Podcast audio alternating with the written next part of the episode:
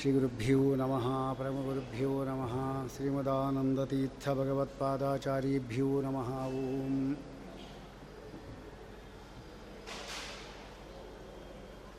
ನಾರಾಯಣಂ ಸುರಗುರುಂ ಜಗದೇಕನಾಥಂ ಭಕ್ತಪ್ರಿಯಂ सकललोकनमस्कृतञ्च ಚ विभमाद्यमीशं ವಂದೇ ಭವಗ್ನಮರಾತುರಸಿದ್ಧವಂದ್ಯಂ यो विप्रलम्बयुपरीतमतिप्रभूतपादान् निरस्यगतवान् भुवि तत्त्वपादं सर्वेश्वरो हरीति प्रतिपादयन्तम् आनन्दतीर्थ मुनिवर्यमहं नमामि भवति यदनुभावादेडमूकोऽपि वाग्मी जडमतिरविजन्तुः जायते प्राज्यमौलिः सकलवचनचेतो देवता भारती सा मम वचसि निधत्तां सन्निधिं मानसी च। योऽन्तप्रविश्य मम वाचमिमां प्रसुप्तां सञ्जीवयत्यखिलशक्तिधरस्वधाम्ना अन्यांश्च हस्तजनश्रवणत्वगादीन् प्राणान्नमो भगवते पुरुषाय तुभ्यं नारायणं सुरगुरुं जगदेकनाथं भक्तप्रियं सकललोकनमस्कृतं च त्रैगुण्यवज्जितमजं विभुमाद्यमीशं वन्दे भवग्धमरासुरसिद्धवन्द्यम् आपादमौलिपर्यन्तं गुरूणामाकृतिविस्मरीत्येनि विघ्नाः प्रणश्यन्ति सिद्ध्यन्ति च मनोरथाः ಹಿಡಿಂಬವಧ ಪರ್ವ ಎಂಬುದಾಗಿ ಈ ಪರ್ವದಲ್ಲಿ ಪಾಂಡವರೇನಿದ್ದಾರೆ ಅವರು?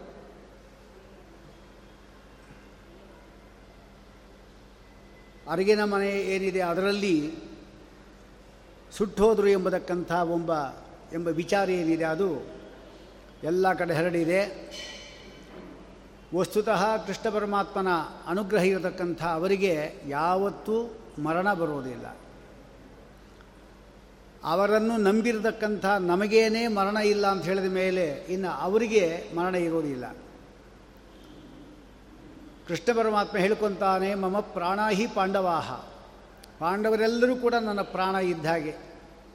ನಮಗೆ ಯಾವ ರೀತಿ ನಮ್ಮ ಪಂಚ ಪ್ರಾಣಗಳು ಅತ್ಯಂತ ಪ್ರಿಯವಾದವು ಹಾಗೆ ನನಗೆ ಕೃಷ್ಣ ಹೇಳೋದು, ಪಂಚ ಪಾಂಡವರು ನನ್ನ ಪಂಚ ಪ್ರಾಣ. ನೋಡಿ, ಈ ಮಾತನ್ನು ಕೃಷ್ಣ ಪರಮಾತ್ಮ ಯಾರಿಗೂ ಹೇಳಿಲ್ಲ ಬಹುಶಃ ಅವನು. ಇಂತಹ ಪರಮಾತ್ಮನ ಆದೇಶದಂತೆ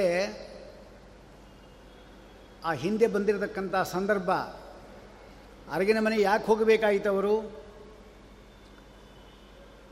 ಜಯಂತ ಎಂಬತಕ್ಕಂಥ ಒಬ್ಬ ಪರಮಾತ್ಮ ಇದ್ದಾನೆ. ಅಲ್ಲಿ ಒಂದು ಅಗ್ರಹಾರ ಅಂತ ಅದಕ್ಕೆ ಹೆಸರು.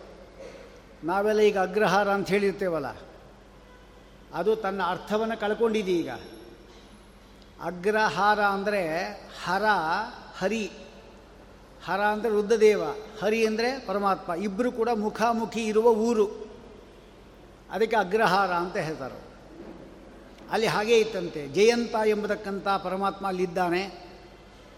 ರುದ್ರದೇವರು ಅಲ್ಲಿದ್ದಾರೆ. ಒಂದು ಗ್ರಾಮನ ಮೇಲೆ ರುದ್ರದೇವರು ಇರಲೇಬೇಕು.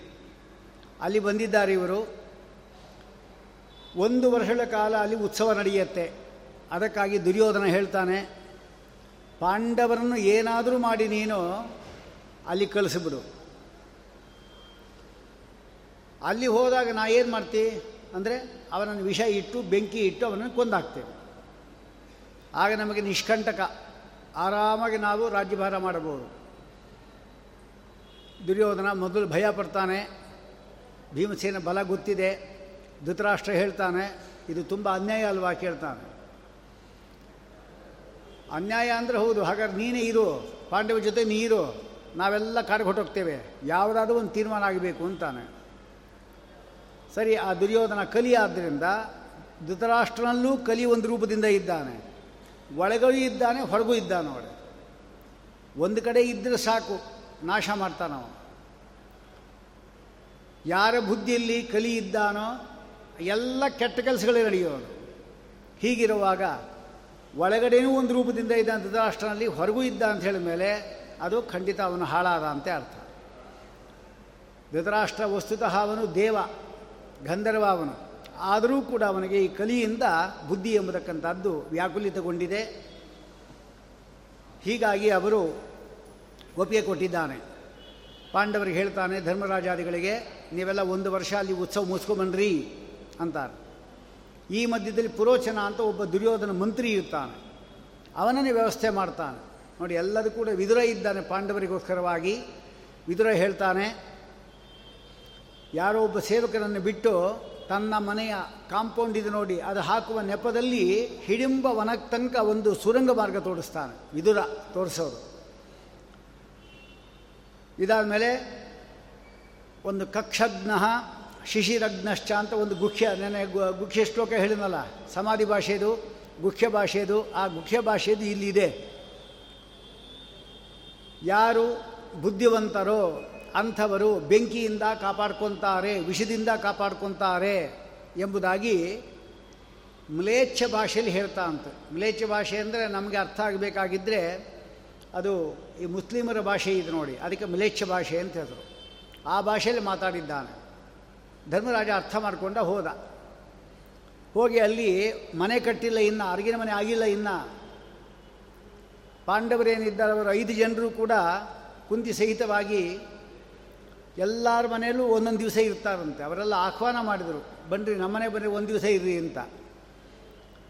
ಅಷ್ಟರಲ್ಲಿ ಪುರೋಚನ ಬಂದ. ಸುಳ್ಳೇ ಹೇಳ್ದ. ಏನು? ನಾನು ದುರ್ಯೋಧನ ಮಂತ್ರಿಯಾಗಿದ್ದೆ ಮೊದಲು. ಆದ ದುರ್ಯೋಧನ ದುರ್ನಡತೆ ನೋಡಿ ಅವನನ್ನು ಬಿಟ್ಟು ಬಂದಿದ್ದೇನೆ, ನಿಮಗೆ ಸಹಾಯ ಮಾಡ್ತೇನೆ ಅಂತ ವಸ್ತುಗಳ ಸುಳ್ಳಿದು. ಆಯ್ತಪ್ಪ ಮಾಡು ಅಂದರು. ಹತ್ತು ದಿವಸ ನೀವು ಸಮಯ ಕೊಡಿ ಸಾಕು, ನಿಮ್ಗೆ ಒಳ್ಳೆ ಮನೆ ಕಟ್ಸ್ಕೊಡ್ತೀನಿ ಅಂದ.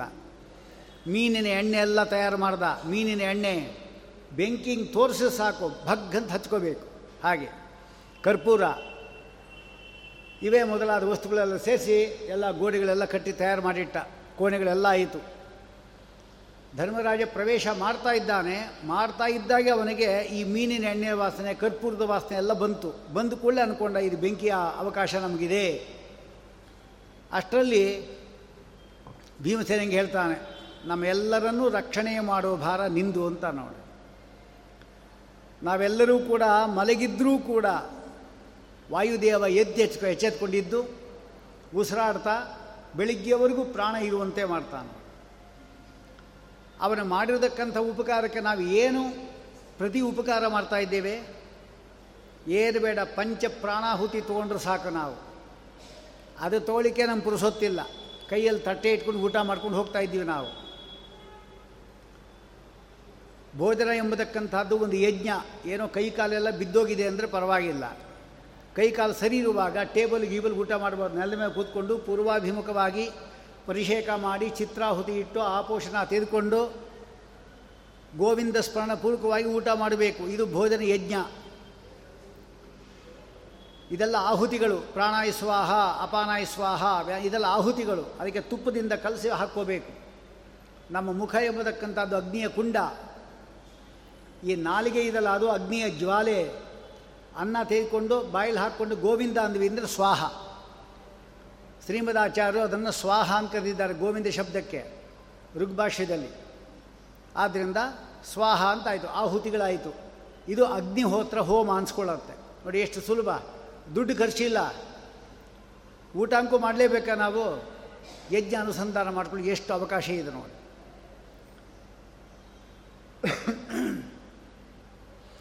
ಊಟ ಆದಮೇಲೆ ಪಚನ ಮಾಡೋದು ವಾಯುದೇವ. ಇಲ್ಲಿ ಒಳಗಡೆ ನುಂಗಬೇಕಲ್ಲ. ಆ ಕಿರುನಾಳಿಗೆ ಹಿಂದೆ ಕೆಳ್ಕೋಬೇಕು, ಇಲ್ಲದೆ ಅಲ್ಲೇ ಸಿಕ್ಕೊಂಬಿಡುತ್ತೆ ಅದನ್ನು ಮಾಡೋ ಕೆಲಸ ವಾಯುದೇವಂದು ಪ್ರಾಣ, ಅಪಾನ, ವ್ಯಾನ, ಉದಾನ, ಸಮಾನ. ನಾಗ, ಕೂರ್ಮ, ಕೃಕಲ, ದೇವದತ್ತ, ಧನಂಜಯ, ಇದು ಐದು ರೂಪಗಳು ಬೇರೆ ಇದೆ. ನಾಗ ಇಲ್ಲ ಅಂದರೆ ಕಣ್ಣು ಬಿಟ್ಕೊಂಡೇ ಇರುತ್ತೆ. ಕೂರ್ಮ ಇಲ್ಲ ಅಂದರೆ ನಾವು ಏನು ಐವತ್ತು ಮೈಕಿಟ್ಟರು ನಿಮ್ಗೆ ಕೇಳಿಸಲ್ಲ. ಕೂರ್ಮ ಕಿವಿಲಿಲ್ಲ ಅಂದರೆ. ಕೃಕಲ ಇಲ್ಲ ಅಂದರೆ ಮೂಗು ಯಾವ ವಾಸನೆ ಬರೋದಿಲ್ಲ. ಅದು ಪರವಾಗಿಲ್ಲ ಅದು. ಯಾಕೆಂದರೆ ಬರದೇದು ಪರವಾಗಿಲ್ಲ. ಎಲ್ಲಿ ನೋಡಿದ್ರು ಕೆಟ್ಟ ವಾಸನೆಗಳಾದ್ದರಿಂದ ಅದು ಆ ಮೂಗು ಹೋದ್ರೆ ಏನು ತೊಂದರೆ ಇಲ್ಲ. ಹಾಗಂತೇಳಿ ಪರಮಾತ್ಮನ ಪುಷ್ಪ, ಗಂಧ ಅದು ವಾಸನೆ ಇಲ್ಲ ಅಂತ ಆಗ್ಬಿಡುತ್ತಲ್ಲ ಅದೊಂದು ಸ್ವಲ್ಪ ಕಷ್ಟ ನಮಗೆ. ಆಕಳಿಸಿ ಸುಮ್ಮನೆ ಕೂತಿದ್ದಿಲ್ಲ ಒಂದು ಸತಿ ಆಕಳಿಸಿರೋಣ ಎಲ್ಲರೂ. ಕೂತಲ್ಲಿ ಆಕಳಿಸಿರೋಣ. ಬರಲ್ಲ. ವಾಯುದೇವ ಬಾಯಿ ತೆಗಿಬೇಕು ಆಕಳಿಸ್ಲಿಕ್ಕೆ. ಸೀನಿ ನೋಡೋಣ ಒಂದು ಸಾರಿ ಒಂದು ಸಾರಿ ಸೀನಿ ಎಲ್ಲರೂ ನೋಡಿ ಬರೋದಿಲ್ಲ. ಸೀನಬೇಕಾಗಿದ್ದರೆ ಕಣ್ಣು ಮುಚ್ಚಬೇಕಾಗಿದ್ದರೆ ಕಣ್ಣು ತೆಗಿಬೇಕಾಗಿದ್ದರೆ ಉಸಿರಾಡಬೇಕಾಗಿದ್ದರೆ ಪ್ರಾಣದೇವ ಬೇಕು. ಆ ಪ್ರಾಣನ ಅವತಾರವೇ ಭೀಮಸೇನ. ಅಂತಹ ಭೀಮಸೇನನಿಗೆ ಇವನು ಹೇಳ್ತಾ ಇದ್ದಾನೆ, ರಕ್ಷಕ ನೀನೇಪ್ಪ, ಆಯಿತು ನಾನು ರಕ್ಷಣೆ ಮಾಡ್ತೀನಿ ಅಂತ. ಆರು ತಿಂಗಳುಗಳ ಕಾಲ ಭೀಮಸೇನ ನಿದ್ರೆ ಮಾಡದೆ, ಆ ರೀನ ಮನೆ ಕಾಪಾಡಿದ್ದ ನೋಡ್ರಿ ಆರು ತಿಂಗಳಲ್ಲಿ ಇದ್ದು ನೋಡ್ರಿ. ಈ ಪುರೋಚನ ಇದ್ದಲ್ಲ, ಪಾಂಡವರೆಲ್ಲ ಮಲ್ಕೊಂಡಾಗ ಬೆಂಕಿ ಇಡಬೇಕು ಅಂತ ತೀರ್ಮಾನ ಮಾಡಿದವನವನು ಆದರೆ ಅವನು ಮಲ್ಕೊಂಡ್ಬಿಡ್ತಾ ಇದ್ದ, ಅಷ್ಟೇ ಹೊರತಾಗಿ ಭೀಮಸೇನ ಮಲಗ್ತಾ ಇದ್ದಿಲ್ಲ ನೋಡ್ರಿ. ಆ ರೀತಿಯಾಗಿ ಅರ್ಗಿನ ಮನೆ ಕಾಪಾಡಿದ್ದಾನೆ ಒಂದು ಸಾರಿ ಅವಳ ಅಕ್ಕ ಒಬ್ಬಳು ಬಂದಳು ಪುರೋಚನ ಅಕ್ಕ. ಅವನ ಜೊತೆ ನಾಲ್ಕು ಜನ ಮಕ್ಕಳು ಬಂದರು. ಅಂದರೆ ಅಕ್ಕ ಅಂದರೆ ಕುಂತಿ ಆಯಿತು ಇಲ್ಲಿ. ಅಕ್ಕನ ಜಾಗದಲ್ಲಿ ಕುಂತಿ ಆಯಿತು. ನಾಲ್ಕು ಜನ ಮಕ್ಕಳು ಪಾಂಡವರಿದ್ದಾರೆ ಇನ್ನೊಬ್ಬರು ಇದ್ದಾರೆ, ಐದು ಪುರೋಚನ ಒಟ್ಟು ಐದು. ಐದು ಜನ ಮಕ್ಕಳು ಒಬ್ಬ ತಾಯಿ ಹೆಣ ಬಿದ್ದಿತ್ತಲ್ಲಿ ಸುಟ್ಟೋದಾಗ. ಓ, ಪಾಂಡವರೇ ಸತ್ರು ಅಂತ ಎಲ್ಲರೂ ಭ್ರಮೆ ಪಡಲಿಕ್ಕೆ ಅವಕಾಶ ಬಂತು ಈಗ. ಕಡೆಗೆ ಭೀಮಸೇನ ದೇವರು ಏನು ಮಾಡ್ತಾರೆ ಅಂದರೆ ಅವರೇನೆ ಇವನು ಕುಡಿದು ಮಲಗಿರ್ತಾನಂತ ನೋಡಿ.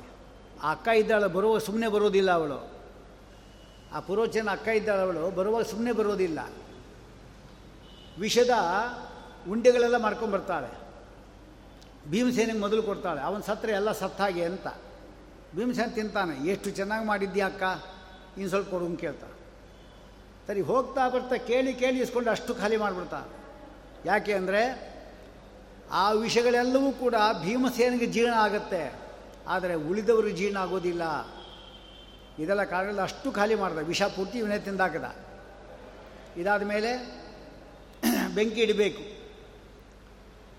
ಪುರೋಚನ ಕಾಯ್ತಾ ಇದ್ದಾರೆ. ಒಂದು ಸಾರಿ ಅವನೇ ಮದ್ಯಪಾನ ಮಾಡಿ ಅವನೇ ಮಲಗಿಬಿಟ್ಟಿದ್ದ ಒಳಗಡೆ. ಈಗ ಅಲ್ಲಿ ಸುರಂಗ ಮಾಡಿಸಿದ್ರಲ್ಲ ವಿದುರ? ಬೆಂಕಿ ಇಟ್ಟ.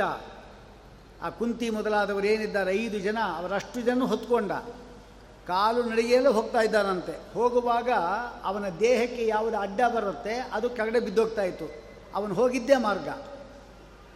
ಭೀಮಸೇನ ಯಾವ ಮಾರ್ಗದಲ್ಲಿ ಹೋಗ್ತಾನೋ ಅದೇ ಮಾರ್ಗ ಆಗೋಯ್ತು. ಗಿಡ ಮರಗಳೆಲ್ಲ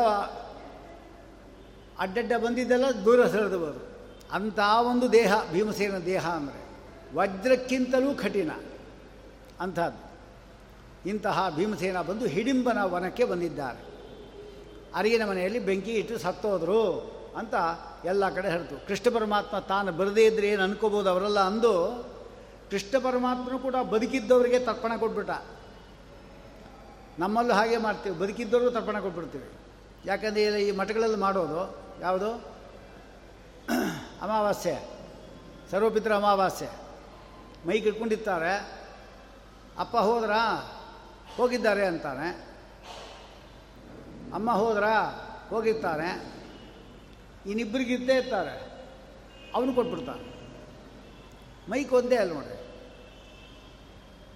ಅದಕ್ಕೆ ಶ್ರಾದ್ದಾದಿಗಳು ಯಾವತ್ತೂ ಕೂಡ ಮಠಗಳಲ್ಲಿ ಮಾಡಬಾರ್ದು ಅಂದರೆ ಬೈತಾರಷ್ಟೇ ಆಮೇಲೆ. ಅದಕ್ಕೂ ಕಲ್ಲು ಹಾಕ್ತೀನಿ ನೀವು, ನಿಮ್ಮನ್ನು ಉಪನ್ಯಾಸ ಕರೆಯಲ್ಲ ಅಂತಾರೆ ಆಮೇಲೆ. ವಸ್ತುತ ಏನಂದರೆ, ಶ್ರಾದ್ದ ಎಂಬತಕ್ಕಂಥದ್ದು ಎಲ್ಲಿ ಮೃತನಾಗಿದ್ದಾನೋ ಆ ಜಾಗದಲ್ಲಿ ಅಭಿಮಾನ ಜಾಸ್ತಿ ಆದ್ದರಿಂದ ಅಲ್ಲಿ ಮಾಡೋದೇ ವಾಸಿ. ಶಾಸ್ತ್ರ ಹೇಳೋದು, ಈಗೆಲ್ಲ ನಡೆಯಲ್ಲ ಬಿಡಿ. ಹಾಗಾಗಿ, ಎಲ್ಲರೂ ಸತ್ತವ್ರಿಗೆ ಬಂದವ್ರಿಗೆ ಎಲ್ಲರಿಗೂ ಹೊಟ್ಟೋಗುತ್ತೆ ಯಾರಿಗೆ ಯಾರಿಗೆ ಬದುಕಿದ್ದವ್ರಿಗೆ ಶ್ರಾದ್ದ ಮಾಡಬೇಕು ಸತ್ತವ್ರಿಗೆ ಶ್ರಾದ್ದ ಮಾಡಬೇಕು ಅಂತ ಕೆಲವ್ರಿಗೆ ಗೊತ್ತಿಲ್ಲ. ಯಾರೊಬ್ಬರು ಶ್ರಾದ್ದ ಮಾಡ್ತಾಯಿದ್ರು ಅಲ್ಲಿ ಪೂಲ್ ರಾಘವೇಂದ್ರ ಮಠದಲ್ಲಿ. ನಾನು ಅಲ್ಲೇ ಕೂತಿದ್ದೆ.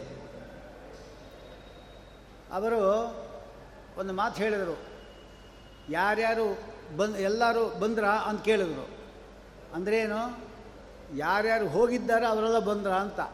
ಇವೊಬ್ಬನ ಕ, ಶ್ರಾದ್ದ ಮಾಡ್ತಾ ಇದ್ದ. ಅವನಿಗೇನು ಗೊತ್ತೇ ಇಲ್ಲ. ಅವನೇನು ಹೇಳ್ತಾನೆ ಅಂದರೆ, ನಮ್ಮ ಅಳಿಯ ಮತ್ತು ಮಗಳಿಬ್ಬರು ಕೂಡ ರಿಕ್ಷಾದ ಈಗ ಹೊಟ್ಟಿದ್ದಾರೆ ಅಂತ ಅವರು ಬಂದ್ಬಿಡ್ತಾರೆ ಅಂತ ಯಾವುದಕ್ಕೆ ಹೇಳ್ತಾ ಇರೋದು? ಇದು ಪಿಂಡ ಪ್ರಧಾನಕ್ಕೆ. ಇಷ್ಟು ಇಷ್ಟು ಮೂರ್ಖತೆ ಇರುತ್ತೆ ಎಲ್ಲಾದರೂ ಕೂಡ. ಹೋಲಿ, ಅಷ್ಟಾಯ್ತಲ್ಲ. ಪಿಂಡಲ್ಲ ಕಟ್ಬಿಟ್ಟು ಕೈ ತೊಳ್ಕೊಂಬಂದ್ರಿ ಅಂದರೆ ನೆಕ್ಕೊಂಡು ಹೋಗ್ತಾ ಇದ್ದ ಪಿಂಡನ್ನ. ಪಿಂಡ ಕಟ್ಟ ಮೇಲೆ ಕೈ ನೆಕ್ಕೊಂಡು ಹೋಗ್ತಾ ಇದ್ದಾನೆ ಅಂದರೆ ಇನ್ನು ಎಷ್ಟು ಬುದ್ಧಿವಂತ ನೋಡಿ ಅವನು ಇಂಥವ್ರಿಗೆಲ್ಲ ಶಾಬ್ದ ಮಾಡಿಸೋದು ಅದಕ್ಕೆ ಮಾಡುವವನು, ಮಾಡಿಸುವವನು ಶ್ರದ್ಧ ಇರಬೇಕು. ಶ್ರಾದ್ದ ಅಂದರೆ ಶ್ರದ್ಧಾನೇ ಮುಖ್ಯವಾಗಿರೋದು. ಹೀಗೆ ಅಂತೂ ಭೀಮಸೇನ ದೇವರೇ ಇದ್ದಾರೆ ಅವರು ವಿಶೇಷವಾಗಿ ಈ ಹಿಡಿಂಬವನಕ್ಕೆ ಬಂದಿದ್ದಾರೆ. ಹೊತ್ಕೊಂಡಿದ್ದ ಹಾಗೆ ಅಂತ ಹೇಳ್ತಾನೆ ಅವರು ಕುಂತಿಯನ್ನು ಇಲ್ಲಿ, ನಕುಲ ಸಹದೇವರು ಇಲ್ಲಿ, ಇನ್ನಿಬ್ಬರು ಅರ್ಜುನ ಮತ್ತು ಧರ್ಮರಾಜ ಇಲ್ಲಿ. ಐದು ಜನನ್ನ ಭೀಮಸೇನ ಹೊತ್ಕೊಂಡಿದ್ದಾರೆ ಇಡೀ ಕೂರ್ಮ ರೂಪದಿಂದ. ಇಡೀ ಬ್ರಹ್ಮಾಂಡ ಇದೆ. ಬ್ರಹ್ಮಾಂಡ ಅಂದರೆ ಈ ಭೂಮಂಡಲ ಪೂರ್ತಿ ಇದೆ. ಅದೆಲ್ಲ ಹೊತ್ಕೊಂಡವನು ಯಾರು ಅಂದರೆ ಶೇಷದೇವ ಇದ್ದಾನು ಶೇಷದೇವನ ತಲೆ ಮೇಲೆ ಸಾಸಿವೆ ಕಾಳಿನಂತೆ ಇದೆ ಈ ಭೂಮಂಡಲ.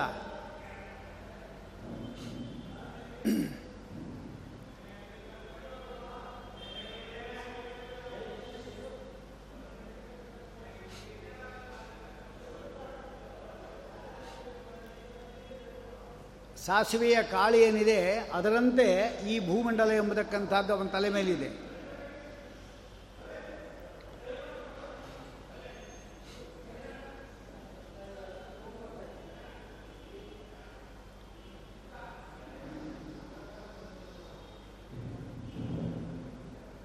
ಹಾಗಾಗಿ ಆ ಏಳು ಕೋಟಿ ಯೋಧನ ವಿಸ್ತಾರವಾದ ಈ ಭೂಮಂಡಲ ಶೇಷದೇವರ ತಲೆ ಮೇಲೆ ಅನಾಯಾಸವಾಗಿ ಇರಿದೆ ಅಂತ ಹೇಳಬೇಕಾದರೆ ಅವನನ್ನು ಹೊತ್ಕೊಂಡವರು ಯಾರು? ವಾಯುದೇವ, ವಾಯುಕೂರ್ಮದಿಂದ. ಹಾಗೆ ಎಲ್ಲರನ್ನೂ ಹೊತ್ಕೊಂಡಿದ್ದು ವಾಯುಕೂರ್ಮ.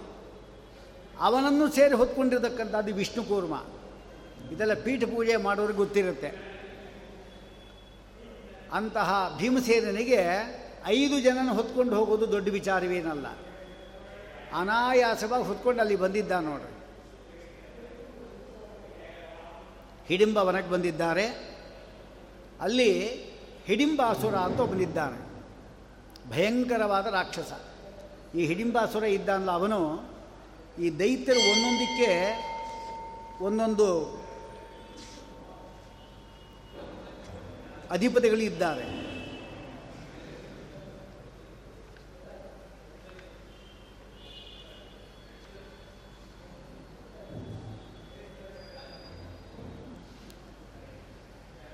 ತತ್ವಾಭಿಮಾನಿ ದೇವತೆಗಳೇನಿದ್ದಾರೆ ಅವರು ಯಾವ ರೀತಿ ನಮ್ಮ ದೇಹದಲ್ಲಿ ಕಣ್ಣು ಕಿವಿ ಮೂಗು ನಾಲಿಗೆ ಮೊದಲಾದವುಗಳನ್ನು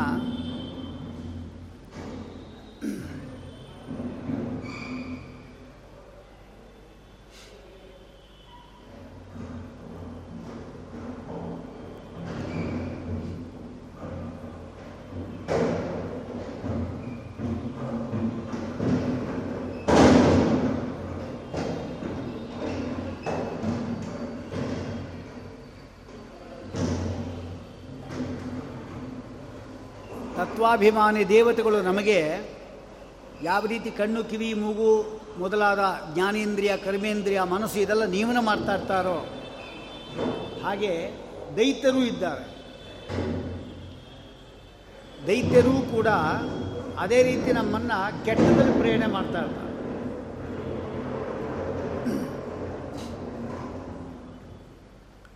ಅದರಲ್ಲಿ ಶ್ರೋತ್ರೇಂದ್ರಿಯ ಅಂತ ಹೇಳ್ತೀವಿ, ಅದಕ್ಕೆ ಚಂದ್ರ ಅಭಿಮಾನಿ ದೇವತೆ. ಆದರೆ ಕೆಟ್ಟದ್ದೆಲ್ಲ ಕೇಳಿಸೋದಿದಲ್ಲ. ಯಾರು? ಸಾಲುವ ಅಂತ ಒಬ್ಬ ದೈ, ದೈತ್ಯ ಇದ್ದಾನೆ. ಅವನು ಕಿವಿಗೆ ಕೆಟ್ಟದ್ದನ್ನೇ ಕೇಳಿಸೋದು ಅವನು ತತ್ವಾಭಿಮಾನಿ ದೇವತೆಗಳು ಇರುವಂತೆ ದೈತ್ಯರೂ ಕೂಡ ಇದ್ದಾರೆ. ದೈತ್ಯರೂ ಇದ್ದಾರೆ. ಅದರಲ್ಲಿ ಸಾಲ್ವ ಎಂಬತಕ್ಕಂಥವನೇ ಇದ್ದವನ ಶ್ರೋತ್ರೇಂದ್ರಿಕೆ ಅಧಿಪತಿಯವನು. ದೈತ್ಯರಲ್ಲಿ ಹೇಳ್ತಾರೆ ಅವರು ಹಾಗೆ ಕಣ್ಣಿಗೆ ಸೂರ್ಯ. ಅವರು ಒಳ್ಳೆಯದನ್ನೇ ನೋಡಿಸ್ಬೇಕು ಅಂತ ಇಷ್ಟಪಡ್ತಾನೆ. ಆದರೆ ಆ ಕಣ್ಣಿಗೆ ದುಷ್ಟ ದೇವತೆ ಇದ್ದಾರಲ್ಲ, ಅವನೇ ಯಾರು ಅಂದರೆ ಬಾಣಾಸುರ. ಅವನು ಕೆಟ್ಟದ್ದನ್ನೇ ಈ ಟಿ ಎಲ್ಲ ತೋರಿಸೋದು ಈ ಬಾಣಾಸುರ ಅಂತ ಕೆಲಸ. ಒಳ್ಳೆಯದು ಬಂದರೆ ಸೂರ್ಯ. ಕೆಟ್ಟದ್ದು ಬಂತು, ಕೆಟ್ಟದ್ದು ನೋಡ್ದ ಅಂದರೆ ಎಲ್ಲ ಈ ಬಾಣಾಸುರನ ಕೆಲಸ ನೋಡಿ. ಅದೇ ರೀತಿ ಘ್ರಾಣೇಂದ್ರಿಯ ಇದೆ. ಅದಕ್ಕೆ ಅಶ್ವಿನಿ ದೇವತೆಗಳು.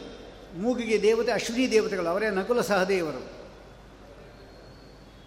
ಆ ಕೆಟ್ಟ ದೇವತೆ ಇದ್ದಲ್ಲ ಅವನ್ಯಾರು ದ್ವಾಪರ ಅಂತ ಹೇಳಿದರು ಈ ಶಕುನಿ ಆಗಿದ್ದ ನೋಡಿ, ಅವನು ದ್ವಾಪರ. ಅವನು ಈ ಮೂಗಿಗೆ ಅವನ ಅಭಿಮಾನಿ ದೇವತೆ, ಕೆಟ್ಟ ದೇವತೆ ಅವನು, ಹಾಗಿದ್ದಾರೆ. ಈ ಚರ್ಮಗಳಿದಲ್ಲ, ಆ ಚ, ದೀಪ ಎಲ್ಲ ಹೊಟ್ಟೋದಾಗ ಹೀಗೆ ಮುಟ್ಕೊಂಡ್ರೆ ಬೆಂಕಿಪಟ್ಟಣ ಸಿಗತ್ತೆ. ಚರ್ಮ ಚರ್ಮದಿಂದ ನಮಗೆ ಜ್ಞಾನ ಬಂತು.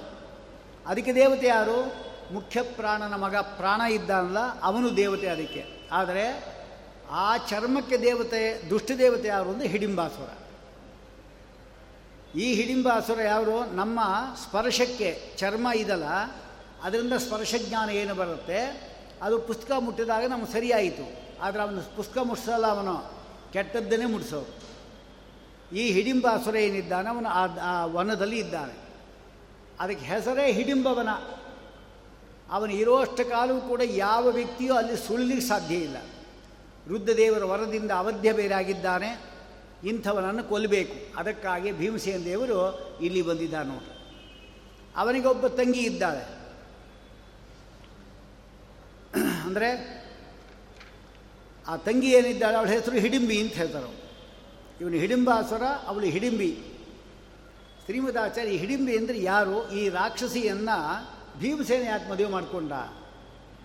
ಅಂದರೆ, ಅಲ್ಲಿ ಹೇಳ್ತಾರೆ ಪಾಂಡವರೇನಿದ್ದಾರೆ ಅವರ ರಕ್ಷಣೆ ಮಾಡಬೇಕು ಎಂಬುದಾಗಿ ಭೀಮಸೇನ ಎಚ್ಚೆತ್ತು ಕೂತ್ಕೊಂಡಿದ್ದಾನೆ ಆಗ ಹಿಡಿಂಬ ರಾಕ್ಷಸ ಇದ್ದಾಳೆ, ಅವನ ತಂಗಿ ಹಿಡಿಂಬಿ ಬರ್ತಾ ಇದ್ದಾಳೆ. ಅವಳು ಸುಂದರ ವೇಷವನ್ನು ಹಾಕ್ಕೊಂಡ್ಲಂತೆ ಕಾಮರೂಪಿಗಳವರಲ್ಲ, ಸುಂದರ ವೇಷವನ್ನು ಹಾಕ್ಕೊಂತಾರೆ. ಹಾಕ್ಕೊಂಡು ಇಲ್ಲಿ ಬಂದಿದ್ದಾಳೆ. ಭೀಮಸೇನ ನೋಡಿಲ್ಲು.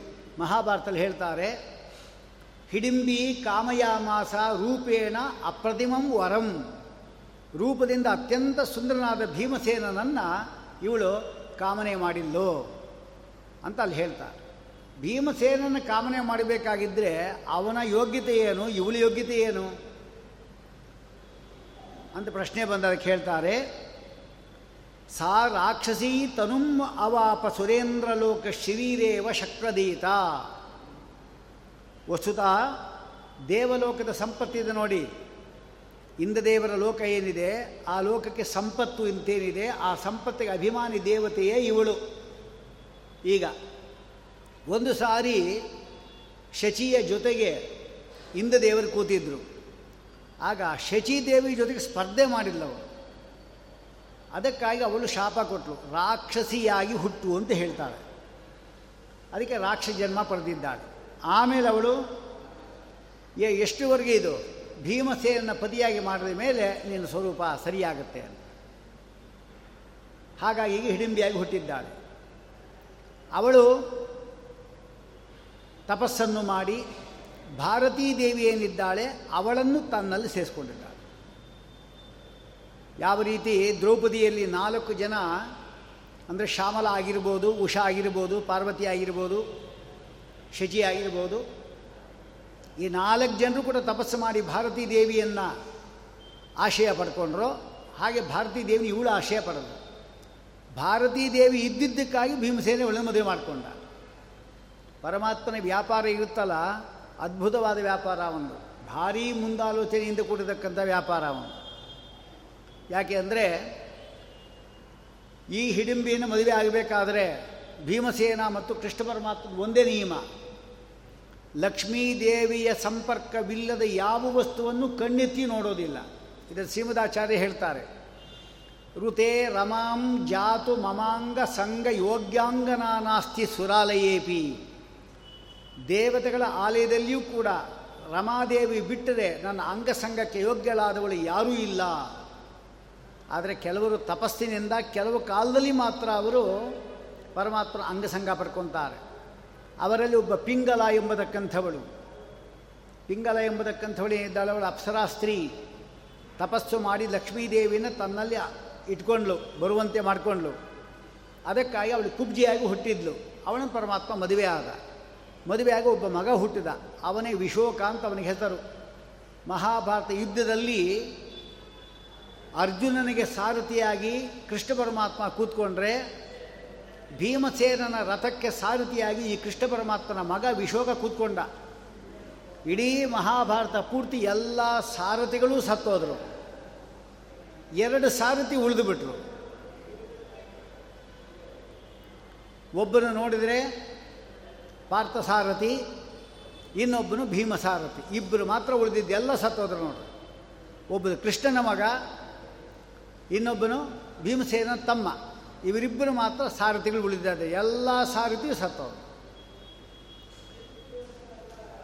ಭೀಮಸೇನನ ತಮ್ಮ ಎಂಬುದಾಗಿ ಕೃಷ್ಣ ಪರಮಾತ್ಮ ಇವನನ್ನು ರಕ್ಷಣೆ ಮಾಡಿದರೆ, ಕೃಷ್ಣ ಪರಮಾತ್ಮನ ಮಗ ಎಂಬುದಾಗಿ ಭೀಮಸೇನ ಅವನನ್ನು ರಕ್ಷಣೆ ಮಾಡಿದ. ಹೀಗಾಗಿ ನಾವು ಹನುಮ, ಭೀಮ, ಮಧ್ವ ಮೂರು ಒಂದು ರೂಪ ಆದರೆ ರಾಮ, ಕೃಷ್ಣ, ವೇದಿವ್ಯಾಸ ಮೂರು ರೂಪ ಇದೆ. ಹರಿ ಸರ್ವೋತ್ತಮ ವಾಯುಜೀವೋತ್ತಮ ಎಂಬ ಎರಡು ತತ್ವ ಜೀವನದಲ್ಲಿ ನಾವು ಇಟ್ಕೊಂಡಿವಿ ಅಂತ ಹೇಳಿದ್ರೆ ನಮಗೆ ಯಾವುದರ ಭಯವೂ ಇರೋದಿಲ್ಲ. ಇದು ಇಲ್ಲಿ ತಿಳಿಬೇಕಾದ ಅಂಶ. ಹಾಗಾಗಿ ಭೀಮಸೇನೂ ಕೂಡ ಭಾರತೀ ದೇವಿಯು ಇಲ್ಲದೆ ಇರತಕ್ಕಂಥ ವಸ್ತುವನ್ನು ಮುಟ್ಟೋದಿಲ್ಲ. ಹಾಗಾಗಿ ಹಿಡಿಂಬೇರು ಮದುವೆ ಅಂತ ಅರ್ಥ ಏನು? ಅಂದರೆ ಅವಳಲ್ಲಿ ಭಾರತೀ ದೇವಿ ಇದ್ದಾಳೆ ಅಂತ ಅರ್ಥ ಮಾಡ್ಕೋಬೇಕು. ಹೀಗಾಗಿ ಸಾ ಕಾಮರೂಪಿಣಿ ರೂಪಂ ಕೃತ್ವ ಮದನ ಮೋಹಿತ ಉಪತಸ್ಥೆ ಮಹಾತ್ಮಾನಂ ಭೀಮಸೇನಂ ಅನಿಂದಿತ. ಭೀಮಸೇನ ಒಂದು ಜಾಗದಲ್ಲಿ ಹೇಳ್ತಾನೆ, ಜಾತ್ಯ ರಾಕ್ಷಸಿ ನಾ ಸಮುದಾಚಾರೇಣ ಅಂತ. ನಿನ್ನ ಜಾತಿ ಮಾತ್ರ ರಾಕ್ಷಸಿ ಅಷ್ಟೇ, ನಿನ್ನ ಆಚಾರ ನೋಡಿದ್ರೆ ಒಳ್ಳೆ ಸದಾಚಾರ ಅಂದರೆ ಅವಳಲ್ಲಿ ಯಾರಿದ್ದಾರೆ? ಭಾರತೀ ದೇವಿ ಆಚಾರ ಅಂತ ಅರ್ಥ ಅದಕ್ಕೆ. ಅವಳು ಇಂಗಿತವನ್ನು ತಿಳ್ಕೋದಲ್ಲಿ ಮಹಾಕುಶಲಳು.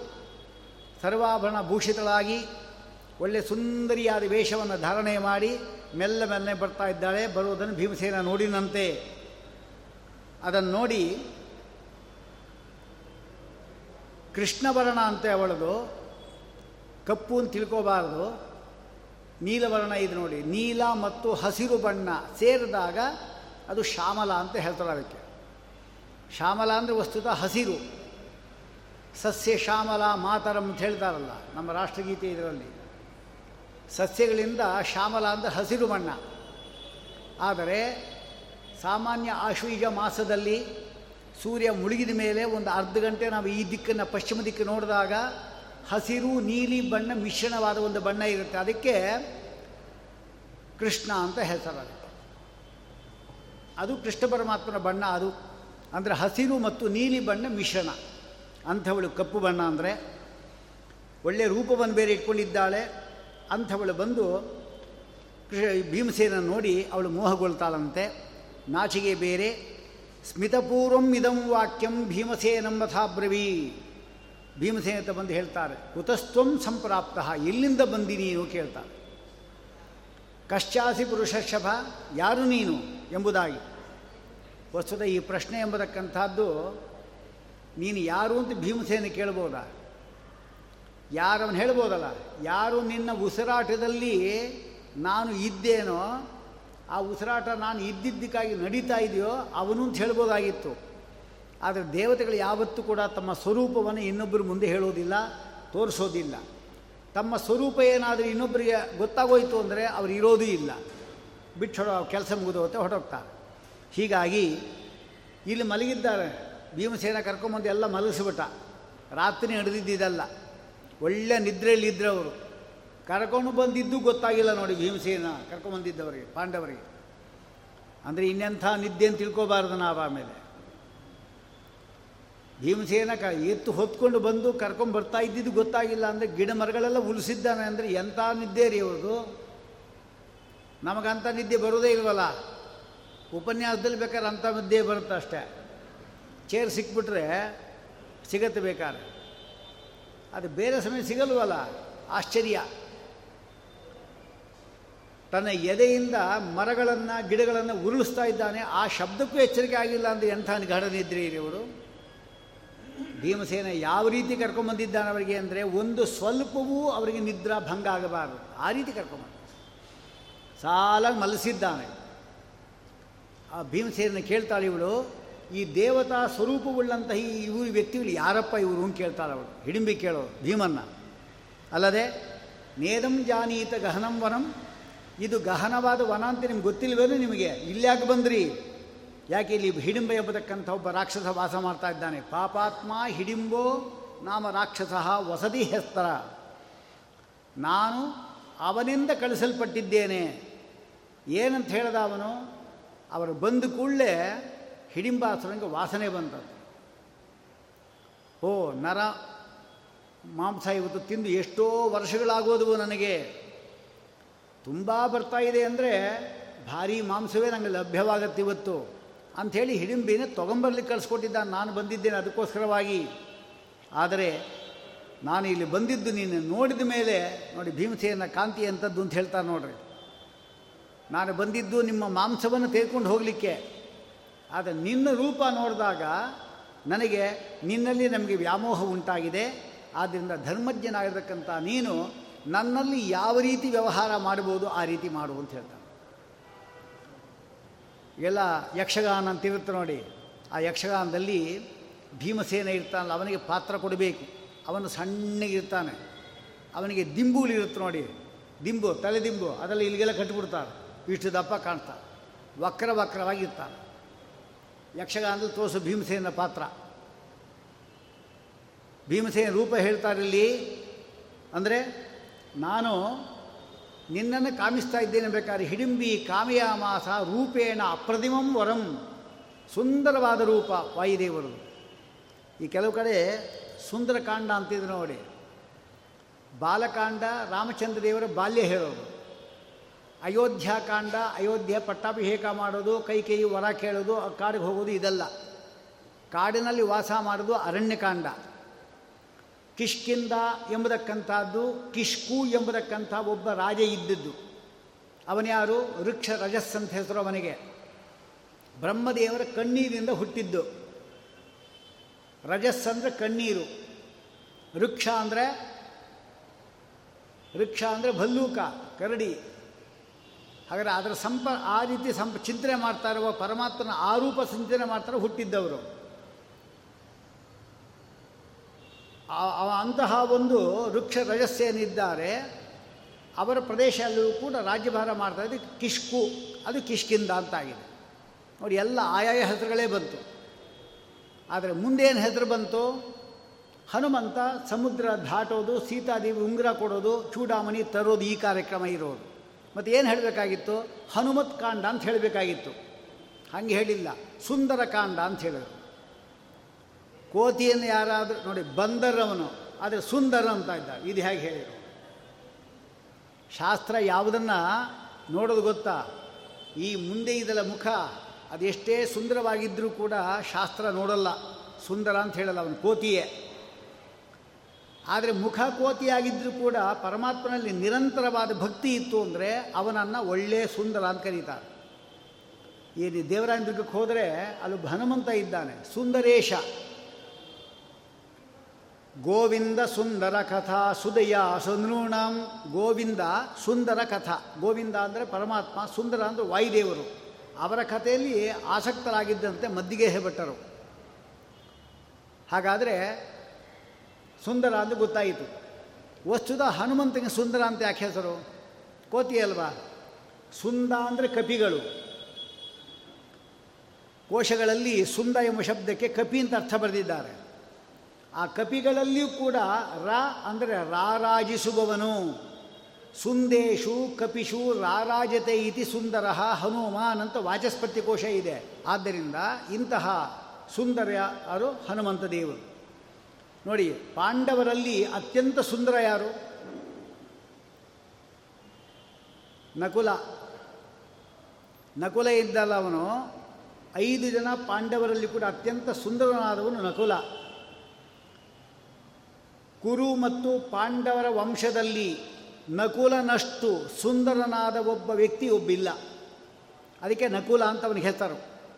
ನಾ ಇಲ್ಲ ಕುಲ ಅಂದರೆ ಪಾಂಡವ ಮತ್ತು ಕೌರವರ ಕುಲದಲ್ಲಿ ಇವನಷ್ಟು ಸುಂದರ. ಅದಕ್ಕೆ ನಕುಲ. ಅವನಿಗೆ ಹೇಳ್ತಾರೆ.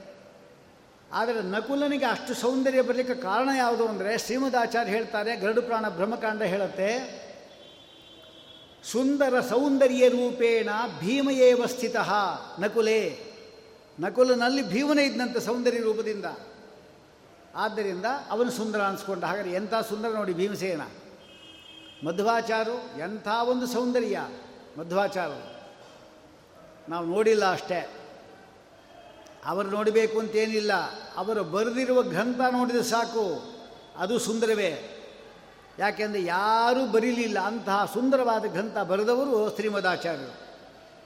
ಹೀಗಾಗಿ ಸುಂದರನಾದಕ್ಕಂಥ ಭೀಮಸೇನನ್ನು ನೋಡಿ ಅವಳು ಹೇಳ್ತಾಳೆ, ನಾನು ನಿನ್ನಲ್ಲಿ ಮೋಹಿತಳಾಗಿದ್ದೇನೆ. ನನ್ನನ್ನು ನೀನು ವಿವಾಹವಾಗಿ ಅನುಗ್ರಹ ಮಾಡು ಅಂತ ಕೇಳ್ತಾಳೆ ಅಷ್ಟಮಾತು ಮಾತು ಇವರಲ್ಲಿ ಯಾರೂ ಕೇಳಿಲ್ಲಲ್ಲ. ಅದಕ್ಕೆ ಭೀಮಸೇನ ಹೇಳ್ತಾನೆ ಏಷಃ ಜ್ಯೇಷ್ಠೋ ಮಮ ಭ್ರಾತ. ಇವನು ಜ್ಯೇಷ್ಠನಾದವನು ನನ್ನ ಅಣ್ಣ. ಇದ್ಯಾಕೆ ಹೇಳಿದ್ದವನು? ಕುಂತಿನ ಮೊದಲು ಹೇಳಬೇಕಲ್ವಾ? ಏಷ ಮಮ ಮಾತ ಕುಂತಿ ಅಂತ ಹೇಳಬೇಕಲ್ಲ. ತಾಯಿದು ಹೇಳಿಲ್ಲ. ಧರ್ಮರಾಜಂದೇ ಹೇಳ್ದ. ಯಾಕೆ ಅಂದರೆ, ಇವಳು ಮದುವೆ ಆಗು ಅಂತ ಹೇಳ್ತಾ ಇದ್ದಾಳೆ. ಅಣ್ಣನಿಗೆ ಮದುವೆ ಆಗಿದೆಯಾ? ಶಾಸ್ತ್ರದಲ್ಲಿ ಏನು ಹೇಳುತ್ತೆ ಅಂದರೆ, ಅಣ್ಣನಾದವನು ಎಲ್ಲ ರೀತಿಯಿಂದ ಸರಿಯಾಗಿರುವಾಗ ಎಲ್ಲ ರೀತಿ ಸರಿಯಾಗೋದು ಅಂದರೆ ಏನು? ಹುಚ್ಚೋ ಬೆಪ್ಪು ಆಗಿದ್ದ ಅಂದರೆ ಅವನಿಗೇನು ಪರವಾಗಿಲ್ಲ, ಅವನಿಗೆ ಬಿಟ್ಟು ತಮ್ಮ ಮದುವೆ ಮಾಡ್ಕೋಬೋದು ಧರ್ಮರಾಜಂಗೆ ಹುಚ್ಚು ಹಿಡಿದಿಲ್ಲ, ಬೆಪ್ಪು ಹಿಡಿದಿಲ್ಲ, ಅಲ್ವಾ? ಧರ್ಮಿಷ್ಠ, ಧರ್ಮರಾಜ, ಯಮಧರ್ಮನ ಅವತಾರ. ಇವನು ಇರುವಾಗ ತಮ್ಮ ಮದುವೆ ಮಾಡಿಕೊಂಡ್ರೆ ಪರಿವಿತ್ತಿ ಅಂತ ಅದಕ್ಕೆ ಹೆಸರು. ಯಾರಾದರೂ ಅಣ್ಣನು ಇರುವಾಗ ತಮ್ಮನ್ನು ಮದುವೆ ಮಾಡಿಕೊಂಡ ಅಂತ ಹೇಳಿದ್ರೆ ಅವನ ಅನುಮತಿ ಕೊಟ್ಟರೂ ಕೂಡ ಸ್ವೀಕಾರ ಮಾಡಬಾರದು. ಇದು ಮುಖ್ಯ ಇರೋದು. ಅದಕ್ಕೆ ಅವನು ಹೇಳ್ತಾ ಇದ್ದಾನೆ ನನ್ನ ಅಣ್ಣ ಇನ್ನೂ ಮದುವೆ ಆಗಿಲ್ಲ, ಅವನಿದ್ದಾನೆ. ಜ್ಯೇಷ್ಠ ಭ್ರಾತ ಅವನು. ನಾನು ನಿನ್ನನ್ನು ಮದುವೆ ಆಗೋದು ಹೇಗೆ? ಅಂತ ಇಲ್ಲೇ ಸೂಚನೆ ಕೊಟ್ಟ.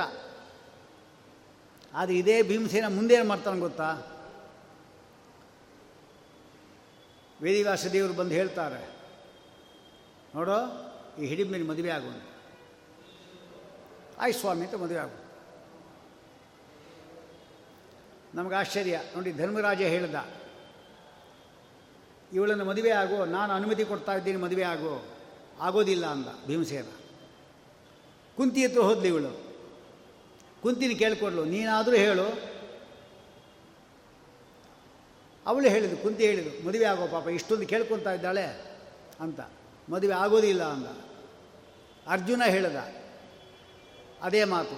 ನಕುಲ ಸಹದೇವರು ಹೇಳಿದ್ರು, ಪಾಪ ಅಷ್ಟೊಂದು ಪ್ರಾರ್ಥನೆ ಮಾಡ್ಕೊತಾದೆ, ಮದುವೆ ಆಗಬಾರ್ದ ಆಗೋದಿಲ್ಲ ಅಂದ. ಕಡೆಗೆ ವ್ಯಾಸರು ಬಂದರು, ಭೀಮಸೇನ, ಈ ಹಿಡಿಂಬಿನ ಮದುವೆ ಆಗು, ಆರು ತಿಂಗಳು ಅವ್ರ ಜೊತೆಗೆ ಇರೋ ಒಬ್ಬ ಮಗ ಹುಡ್ತಾನೆ ಅವರಿಬ್ಬರು ಹೋಗಲಿ, ಕರೆದಾಗ ಬರ್ತಾರೆ, ನೀನು ಹೋಗು. ಆಯ್ ಸ್ವಾಮಿ. ಇದಕ್ಕೆ ಅಚ್ಛಿನ್ನ ಧರ್ಮ ಅಂತ ಹೆಸರು. ಒಂದು ದೃಷ್ಟಾಂತ ಕೊಡೋ, ಕೊಡೋದಾದರೆ, ಒಬ್ಬ ಅಣ್ಣ ಇದ್ದಾನೆ, ಅವನಿಗೆ ಮೈಯೆಲ್ಲ ಶುಗರು ಅಂತ ತಿಳ್ಕೊಳ್ಳೋಣ. ಮೈಯೆಲ್ಲ ಶುಗರ್ ಅಂತ ಗೊತ್ತಾಯ್ತಲ್ಲ. ಅಂದರೆ ಶುಗರ್ ಪೇಷಂಟು ಅವರ ಮನೆಯಲ್ಲಿ ಅವಂದೇ ಅರವತ್ತು ವರ್ಷ ಶಾಂತಿ ಮಾಡ್ತಾ ಇದ್ದಾನೆ. ಬಂದವರಿಗೆಲ್ಲ ಊಟ ಹಾಕ್ಲಿಕ್ಕೋಸ್ಕರವಾಗಿ ಐದು ಭಕ್ಷ್ಯ ಮಾಡಿಸಿದ್ದಾನೆ ಅವನು. ಅವನು ಊಟಕ್ಕೆ ಕೂತ್ಕೊಂಡ. ತಿನ್ನಲ್ಲ ಅವನು. ಡಾಕ್ಟ್ರ್ ಹೇಳಿದ್ದಾರೆ, ಹೋಗ್ತಿ ಹುಷಾರು ಅಂತ. ಅವನ ಅರವತ್ತು ವರ್ಷ ಶಾಂತಿಯಲ್ಲಿ ಹಾಕ್ಕೊಂಡಿದ್ದಾನೆ, ತಿಂತಾ ಇಲ್ಲ. ಅಣ್ಣ ಹೇಳ್ತಾನೆ, ದೊಡ್ಡಣ್ಣ, ಅವನ ಅಣ್ಣ ಹೇಳ್ತಾನೆ ಯಾವ ಒಂದು ತಿಂದ್ರೆ ಏನಾಗ ತಿನ್ನಿ, ಇವತ್ತೊಂದು ದಿವಸ ತಿಂದ್ರೆ ಅಂತಾನೆ. ನಾ ತಿನ್ನಲ್ಲಪ್ಪ ಅಂತ ಅಮ್ಮ ಇರ್ತಾವೆ ಹೇಳ್ತಾರೆ, ನಿನ್ನ ಶಾಂತಿ ದಿವಸ ನೀ ತಿಂದೆ, ಇನ್ಯಾರು ತಿಂತಾರೋ, ತಿನ್ನು ಅಂತಾರೆ. ತಿನ್ನಲ್ಲ ಅಂತ ಅವನ ತಮ್ಮಂದ್ರೆಲ್ಲ ಹೇಳ್ತಾರೆ, ತಿನ್ನಲ್ಲ ಅಂತ ಕಡೆಗೆ ಅವನ ಟ್ರೀಟ್ ಮಾಡ್ತಾ ಇರ್ತಾರಲ್ಲ ಡಾಕ್ಟ್ರು ಅವರು ಬರ್ತಾರೆ ಊಟಕ್ಕೆ. ಅಯ್ಯೋ, ನಾ ಇದ್ದೀನಿ ತಿನ್ನು ಅಂತಾರೆ, ಗಬ ಗಬ ತಿಂದಾಕ್ಬಿಡ್ತಾರೆ ಅದೇ ರೀತಿ ಇರಲಿ ಅಣ್ಣ ತಮ್ಮಂದ್ರೆ ಯಾರ್ಯಾರು ಹೇಳಿದ್ರು ಕೂಡ ಕೇಳದೆ ಇದ್ದೋನು ವ್ಯಾಸರಿ ಇದ್ದಾರಲ್ಲ, ಅವ್ರು ಯಾರು, ಏನು ಎಲ್ಲ ಗೊತ್ತು. ಭೀಮಸೇನ ಯಾರು, ಭೀಮಸೇನ ಹಿಡಿಂಬಿ ಯಾರು, ಅವರಿಂದ ಯಾರು ಹುಟ್ಟಬೇಕು ಎಲ್ಲ ಗೊತ್ತು. ಅವ್ರು ಹೇಳಿದ ಕೂಡಲೇ ಮದುವೆ ಆದ. ಇವ್ರಿಗೇನು ಗೊತ್ತಿಲ್ಲ. ಸುಮ್ಮನೆ ಪ್ರೀತಿಯಿಂದ ಹೇಳೋದು, ವಿಷಯ ಗೊತ್ತಿಲ್ಲ. ಹಾಗಾಗಿ ಈ ಒಂದು ಅಂಶವನ್ನು ನಾವು ತೆಗೆದುಕೊಂಡ್ರೆ ಭೀಮಸೇನ ಇದ್ದಾನಲ್ಲ ಅವನು ವೇದಿವ್ಯಾಸ ದೇವರ ಮಾತಿನಲ್ಲಿ ಎಂಥ ಒಂದು ವಿಶ್ವಾಸ ನೋಡಿ. ತಂದೆ, ತಾಯಿ, ಯಾರು ಹೇಳಿದ್ರು ಕೂಡ ಕೇಳದಿರತಕ್ಕಂಥ ವ್ಯಕ್ತಿ ವ್ಯಾಸರು ಹೇಳಿದ ಕೂಡಲೇ ಮದುವೆ ಆಗ್ತದೆ ಇಷ್ಟೆಲ್ಲ ಇಲ್ಲಿ ಮಾತುಗಳು ಆಡ್ತಾರೆ. ಅನಂತರದಲ್ಲಿ ಎರಡನೇವನು ಬಂದ ಪರಿವೇತ್ತ ಕಥಂಚನ ಅಂತ ಕೇಳ್ತಾನೆ ಅವರು ಅಣ್ಣ ಬದುಕಿರುವಾಗ ನಾನು ಮದುವೆ ಆಗೋದು ಅಂದರೆ ಪರಿವೇತ್ತ ಅದೊಂದು ದೊಡ್ಡ ಅಣ್ಣ ಅವನು. ಜ್ಯೇಷ್ಠೋ ಭ್ರಾತ ಪಿತೃ ಸಮಃ ಕಥಿತೋ ಬ್ರಹ್ಮವಾರಿಭಿ. ಜ್ಯೇಷ್ಠೋ ಭ್ರಾತ, ದೊಡ್ಡ ಅಣ್ಣ ತಂದೆ ಅಂತ ಕರೀತಾರೆ. ಹೀಗೆ ಅಣ್ಣ ಮದುವೆ ಆಗದಿರುವ ನಾ ಮದುವೆ ಆಗೋದು ಹೇಗೆ? ಅದಾಗೋದಿಲ್ಲ ಬಿಡು ಅಂತ ಹೇಳ್ತಾರೆ. ಮಾತರಂ ಭ್ರಾತರಂ ಜ್ಯೇಷ್ಠಂ ಕನಿಷ್ಠ ಅನಪರಾಜಿತಾನ್ ಪರಿತ್ಯಜೇದ್ಧಿ ಕೋ ನೋದ್ಯ ಭಯಾದಿಪಿಚ ರಾಕ್ಷಸಿ. ತಾಯಿಯನ್ನು, ಅಣ್ಣನನ್ನು ಯಾವ ತಪ್ಪು ಮಾಡದೇ ಇರತಕ್ಕಂಥ ತಮ್ಮಂದಿರನ್ನು ಎಲ್ಲರನ್ನೂ ಬಿಟ್ಟು ನಾನು ಮದುವೆ ಆಗೋದೇನು? ನಾ ಮದುವೆ ಆಗೋದಿಲ್ಲ ಅಂತ ಹೇಳ್ತಾನೆ. ಆಗ ಹಿಡಿಂಬಿ ಹೇಳ್ತಾಳೆ. ಏಕಂ ತ್ವಾಂ ಮೋಕ್ಷಯಿಷ್ಯಾಮಿ, ಸಹ ಮಾತ್ರ ಪರಂತಪ. ನೀವೊಂದು ಕೆಲಸ ಮಾಡು. ಈ ನಾಲ್ಕು ಜನನು ಬಿಟ್ಟುಬಿಡ್ತೇನೆ ನಾನು. ನೀನು ಮಾತ್ರ ನಂಗೆ ಸಾಕು. ಇನ್ಯಾರೂ ಬೇಡ. ನೀನು ನನ್ನ ಭುಜ ಹತ್ತು. ಯಾವುದು ಇಂದ್ರದೇವರ ನಂದನ ಮರ ಇದೆ, ಕುಬೇರನ ಅಲಕಾವತಿ ಎಂಬತಕ್ಕಂಥದ್ದಿದೆ, ವಿಧ ವಿಧವಾದಕ್ಕಂಥ ದೇವತಾ ಭೋಗ್ಯವಾದ ಭೋಗ ಜಾಗಗಳಿದೆ, ಅಲ್ಲಿ ನೀನು ಕರ್ಕೊಂಡು ಹೋಗ್ತೇನೆ, ಆಸೆ ಪಡಿಸೋದೀಗ ನನ್ನ ಭುಜ ಮೇಲೆ ಹತ್ತು ಅಂತಾಳವಳು ಮಾಯ ಅಲ್ವಾ? ಅದಕ್ಕಾಗಿ. ಹಾಗೆ ಭೀಮಸೇನ ಹೇಳ್ತಾನೆ, ಸಹೋದರನ ತ್ಯಾಗ ಮಾಡಿ ನಾನು ಬದುಕಿರ್ಲಿಕ್ಕೂ ಇಷ್ಟಪಡಲ್ಲ ಅಂತ ನೋಡಿ. ನಾಹಂ ಜೀವಿತು ಮಾಶಂಸೆ ಭ್ರಾತೃನ್ ಉತ್ಸೃಜ್ಯ ರಾಕ್ಷಸಿ. ಆದ್ದರಿಂದ ನೀನು ಹೊರಟು ಬಿಡು ಅಂತ ಹೇಳ್ತಾನೆ. ಇಷ್ಟ ಎಲ್ಲ ಆದರೂ ಕೂಡ ಎಷ್ಟೊತ್ತಾದರೂ ಅವಳು ರಾಕ್ಷಸಿ ಇನ್ನೊಂದು ಹೇಳ್ತಾಳೆ, ನಿನಗೆ ಯಾವತ್ತೂ ಕೂಡ ಅಪ್ರಿಯವನ್ನು ಮಾಡಲಿಕ್ಕೆ ನಾನು ಇಷ್ಟಪಡುವುದಿಲ್ಲ, ಇವರೆಲ್ಲರನ್ನು ಎಬ್ಬಿಸು. ನಿಮ್ಮೆಲ್ಲರನ್ನೂ ಕೂಡ ಈ ಮನುಷ್ಯರಾಗಿರ್ತಕ್ಕಂಥ ಮನುಷ್ಯನ ಭಕ್ಷಣೆ ಮಾಡತಕ್ಕಂಥ ಹಿಡಿಂಬನಿಂದ ರಕ್ಷಣೆ ಮಾಡಿ ಒಳ್ಳೆ ಜಾಗ ಕರ್ಕೊಂಡು ಹೋಗ್ತೀನಿ. ಅವನು ಎಬ್ಬಿಸ್ಬಿಡು ಯಾರೂ ಅವನಿಗೆ ಆಹುತಿ ಆಗೋದು ಬೇಡ ಅಂತ ಹೇಳ್ತಾರೆ ಹಾಗೆ ಭೀಮಸೇನ ಹೇಳ್ತಾನೆ ಇಂತಹ ಹಿಡಿಂಬಾಸುರ ಲಕ್ಷ ಜನ ಬಂದರೂ ನನಗೆ ಲೆಕ್ಕ ಇಲ್ಲ ಅಂತ. ನೋಡಿ, ಭೀಮಸೇನ ಪರಾಕ್ರಮ ಎಷ್ಟು ಗೊತ್ತಾಯಿತು ನಮಗೆ. ಹಿಡಿಂಬಾಸುರ ಇದ್ದಾನ ಒಂದು ಲಕ್ಷ ಜನ. ಯಾವತ್ತೂ ಈ ಹನುಮಂತನಾಗಲಿ ಅಥವಾ ಭೀಮಸೇನಾಗಲಿ ಮಧ್ವಾಚಾರ ಆಗಲಿ. ಹನುಮಂತ ದೇವ ಇದ್ದಾನಲ್ಲ ಅವನು, ಹನು, ಹೆಸರು ನೋಡಿ ಹೇಗಿದೆ, ಹನು, ಆಮೇಲೆ ಮಾ. ನೆನ್ನೆ ಹೇಳಿನಲ್ಲ ಮಾ ಅಂದರೆ ಗುರು ಪೂರ್ಣಿಮಾ ಎಂಬಲ್ಲಿ ಮಾ ಅಂದರೆ ಜ್ಞಾನ ಅಂತ ಅರ್ಥ. ಹನುಮಂತ ದೇವರು ಮೊದಲು ಬಂದಿದ್ದು ಯಾತಕ್ಕಾಗಿ ಅಂದರೆ ಭೂಭಾರ ಹರಣಕ್ಕಾಗಿ. ಹಾಗಾದರೆ ಹನು ಅಂದರೆ ದೈತ್ಯರನ್ನು ಕೊಂದು ಹಾಕೋದು, ರಾಕ್ಷಸರನ್ನು. ಆಮೇಲೆ ಮಾ ಜ್ಞಾನ ಕೊಡೋದು, ಎರಡು ಕಾರ್ಯ. ಆದರೆ ಮೊದಲು ಶತ್ರುಗಳ ಸಂಹಾರ, ಆಮೇಲೆ ಜ್ಞಾನ ಕಾರ್ಯ. ಸುಗ್ರೀವನಿಗೆ ಒಳ್ಳೊಳ್ಳೆ ಉಪದೇಶ ಮಾಡಿದ್ದಾನೆ. ಈಗಲೂ ಕೂಡ ಹನುಮಂತ ದೇವರು ಕಿಂಪುರುಷ ಖಂಡದಲ್ಲಿದ್ದಾರೆ, ರಾಮದೇವರು ಸೇವೆ ಮಾಡಿಕೊಂಡಿದ್ದಾರೆ ಅಲ್ಲಿ ಆರಷ್ಟಿಶೇಣ ಎಂಬತಕ್ಕಂಥ ಒಬ್ಬ ಪರಮಾತ್ಮನ ಪರಮಭಕ್ತನಿಗೆ ಈಗಲೂ ಕೂಡ ತತ್ವವನ್ನು ಉಪದೇಶ ಮಾಡ್ತಾ ಇದ್ದಾರೆ. ಹಾಗಾದರೆ ಜ್ಞಾನಕಾರಿ ಈಗಲೂ ನಡೀತಾ ಇದೆ. ಭಾಗವತಲ್ಲಿ ಈ ಮಾತನ್ನು ಹೇಳ್ತಾರೆ. ಪಂಚಮ ಸ್ಕಂದದಲ್ಲಿ ಕಿಂಪುರುಷ ಖಂಡದಲ್ಲಿ ಆರ್ಷ್ಟಿಶೇನಾದಿಗಳಿಗೆ ಹನುಮಂತ ಉಪದೇಶ ಮಾಡ್ತಾ ಇದ್ದಾನೆ ಅಂತ ಹೇಳುತ್ತೆ. ಆದರೆ ಜ್ಞಾನ ಕಾರ್ಯ ನಡೆದಿದೆ.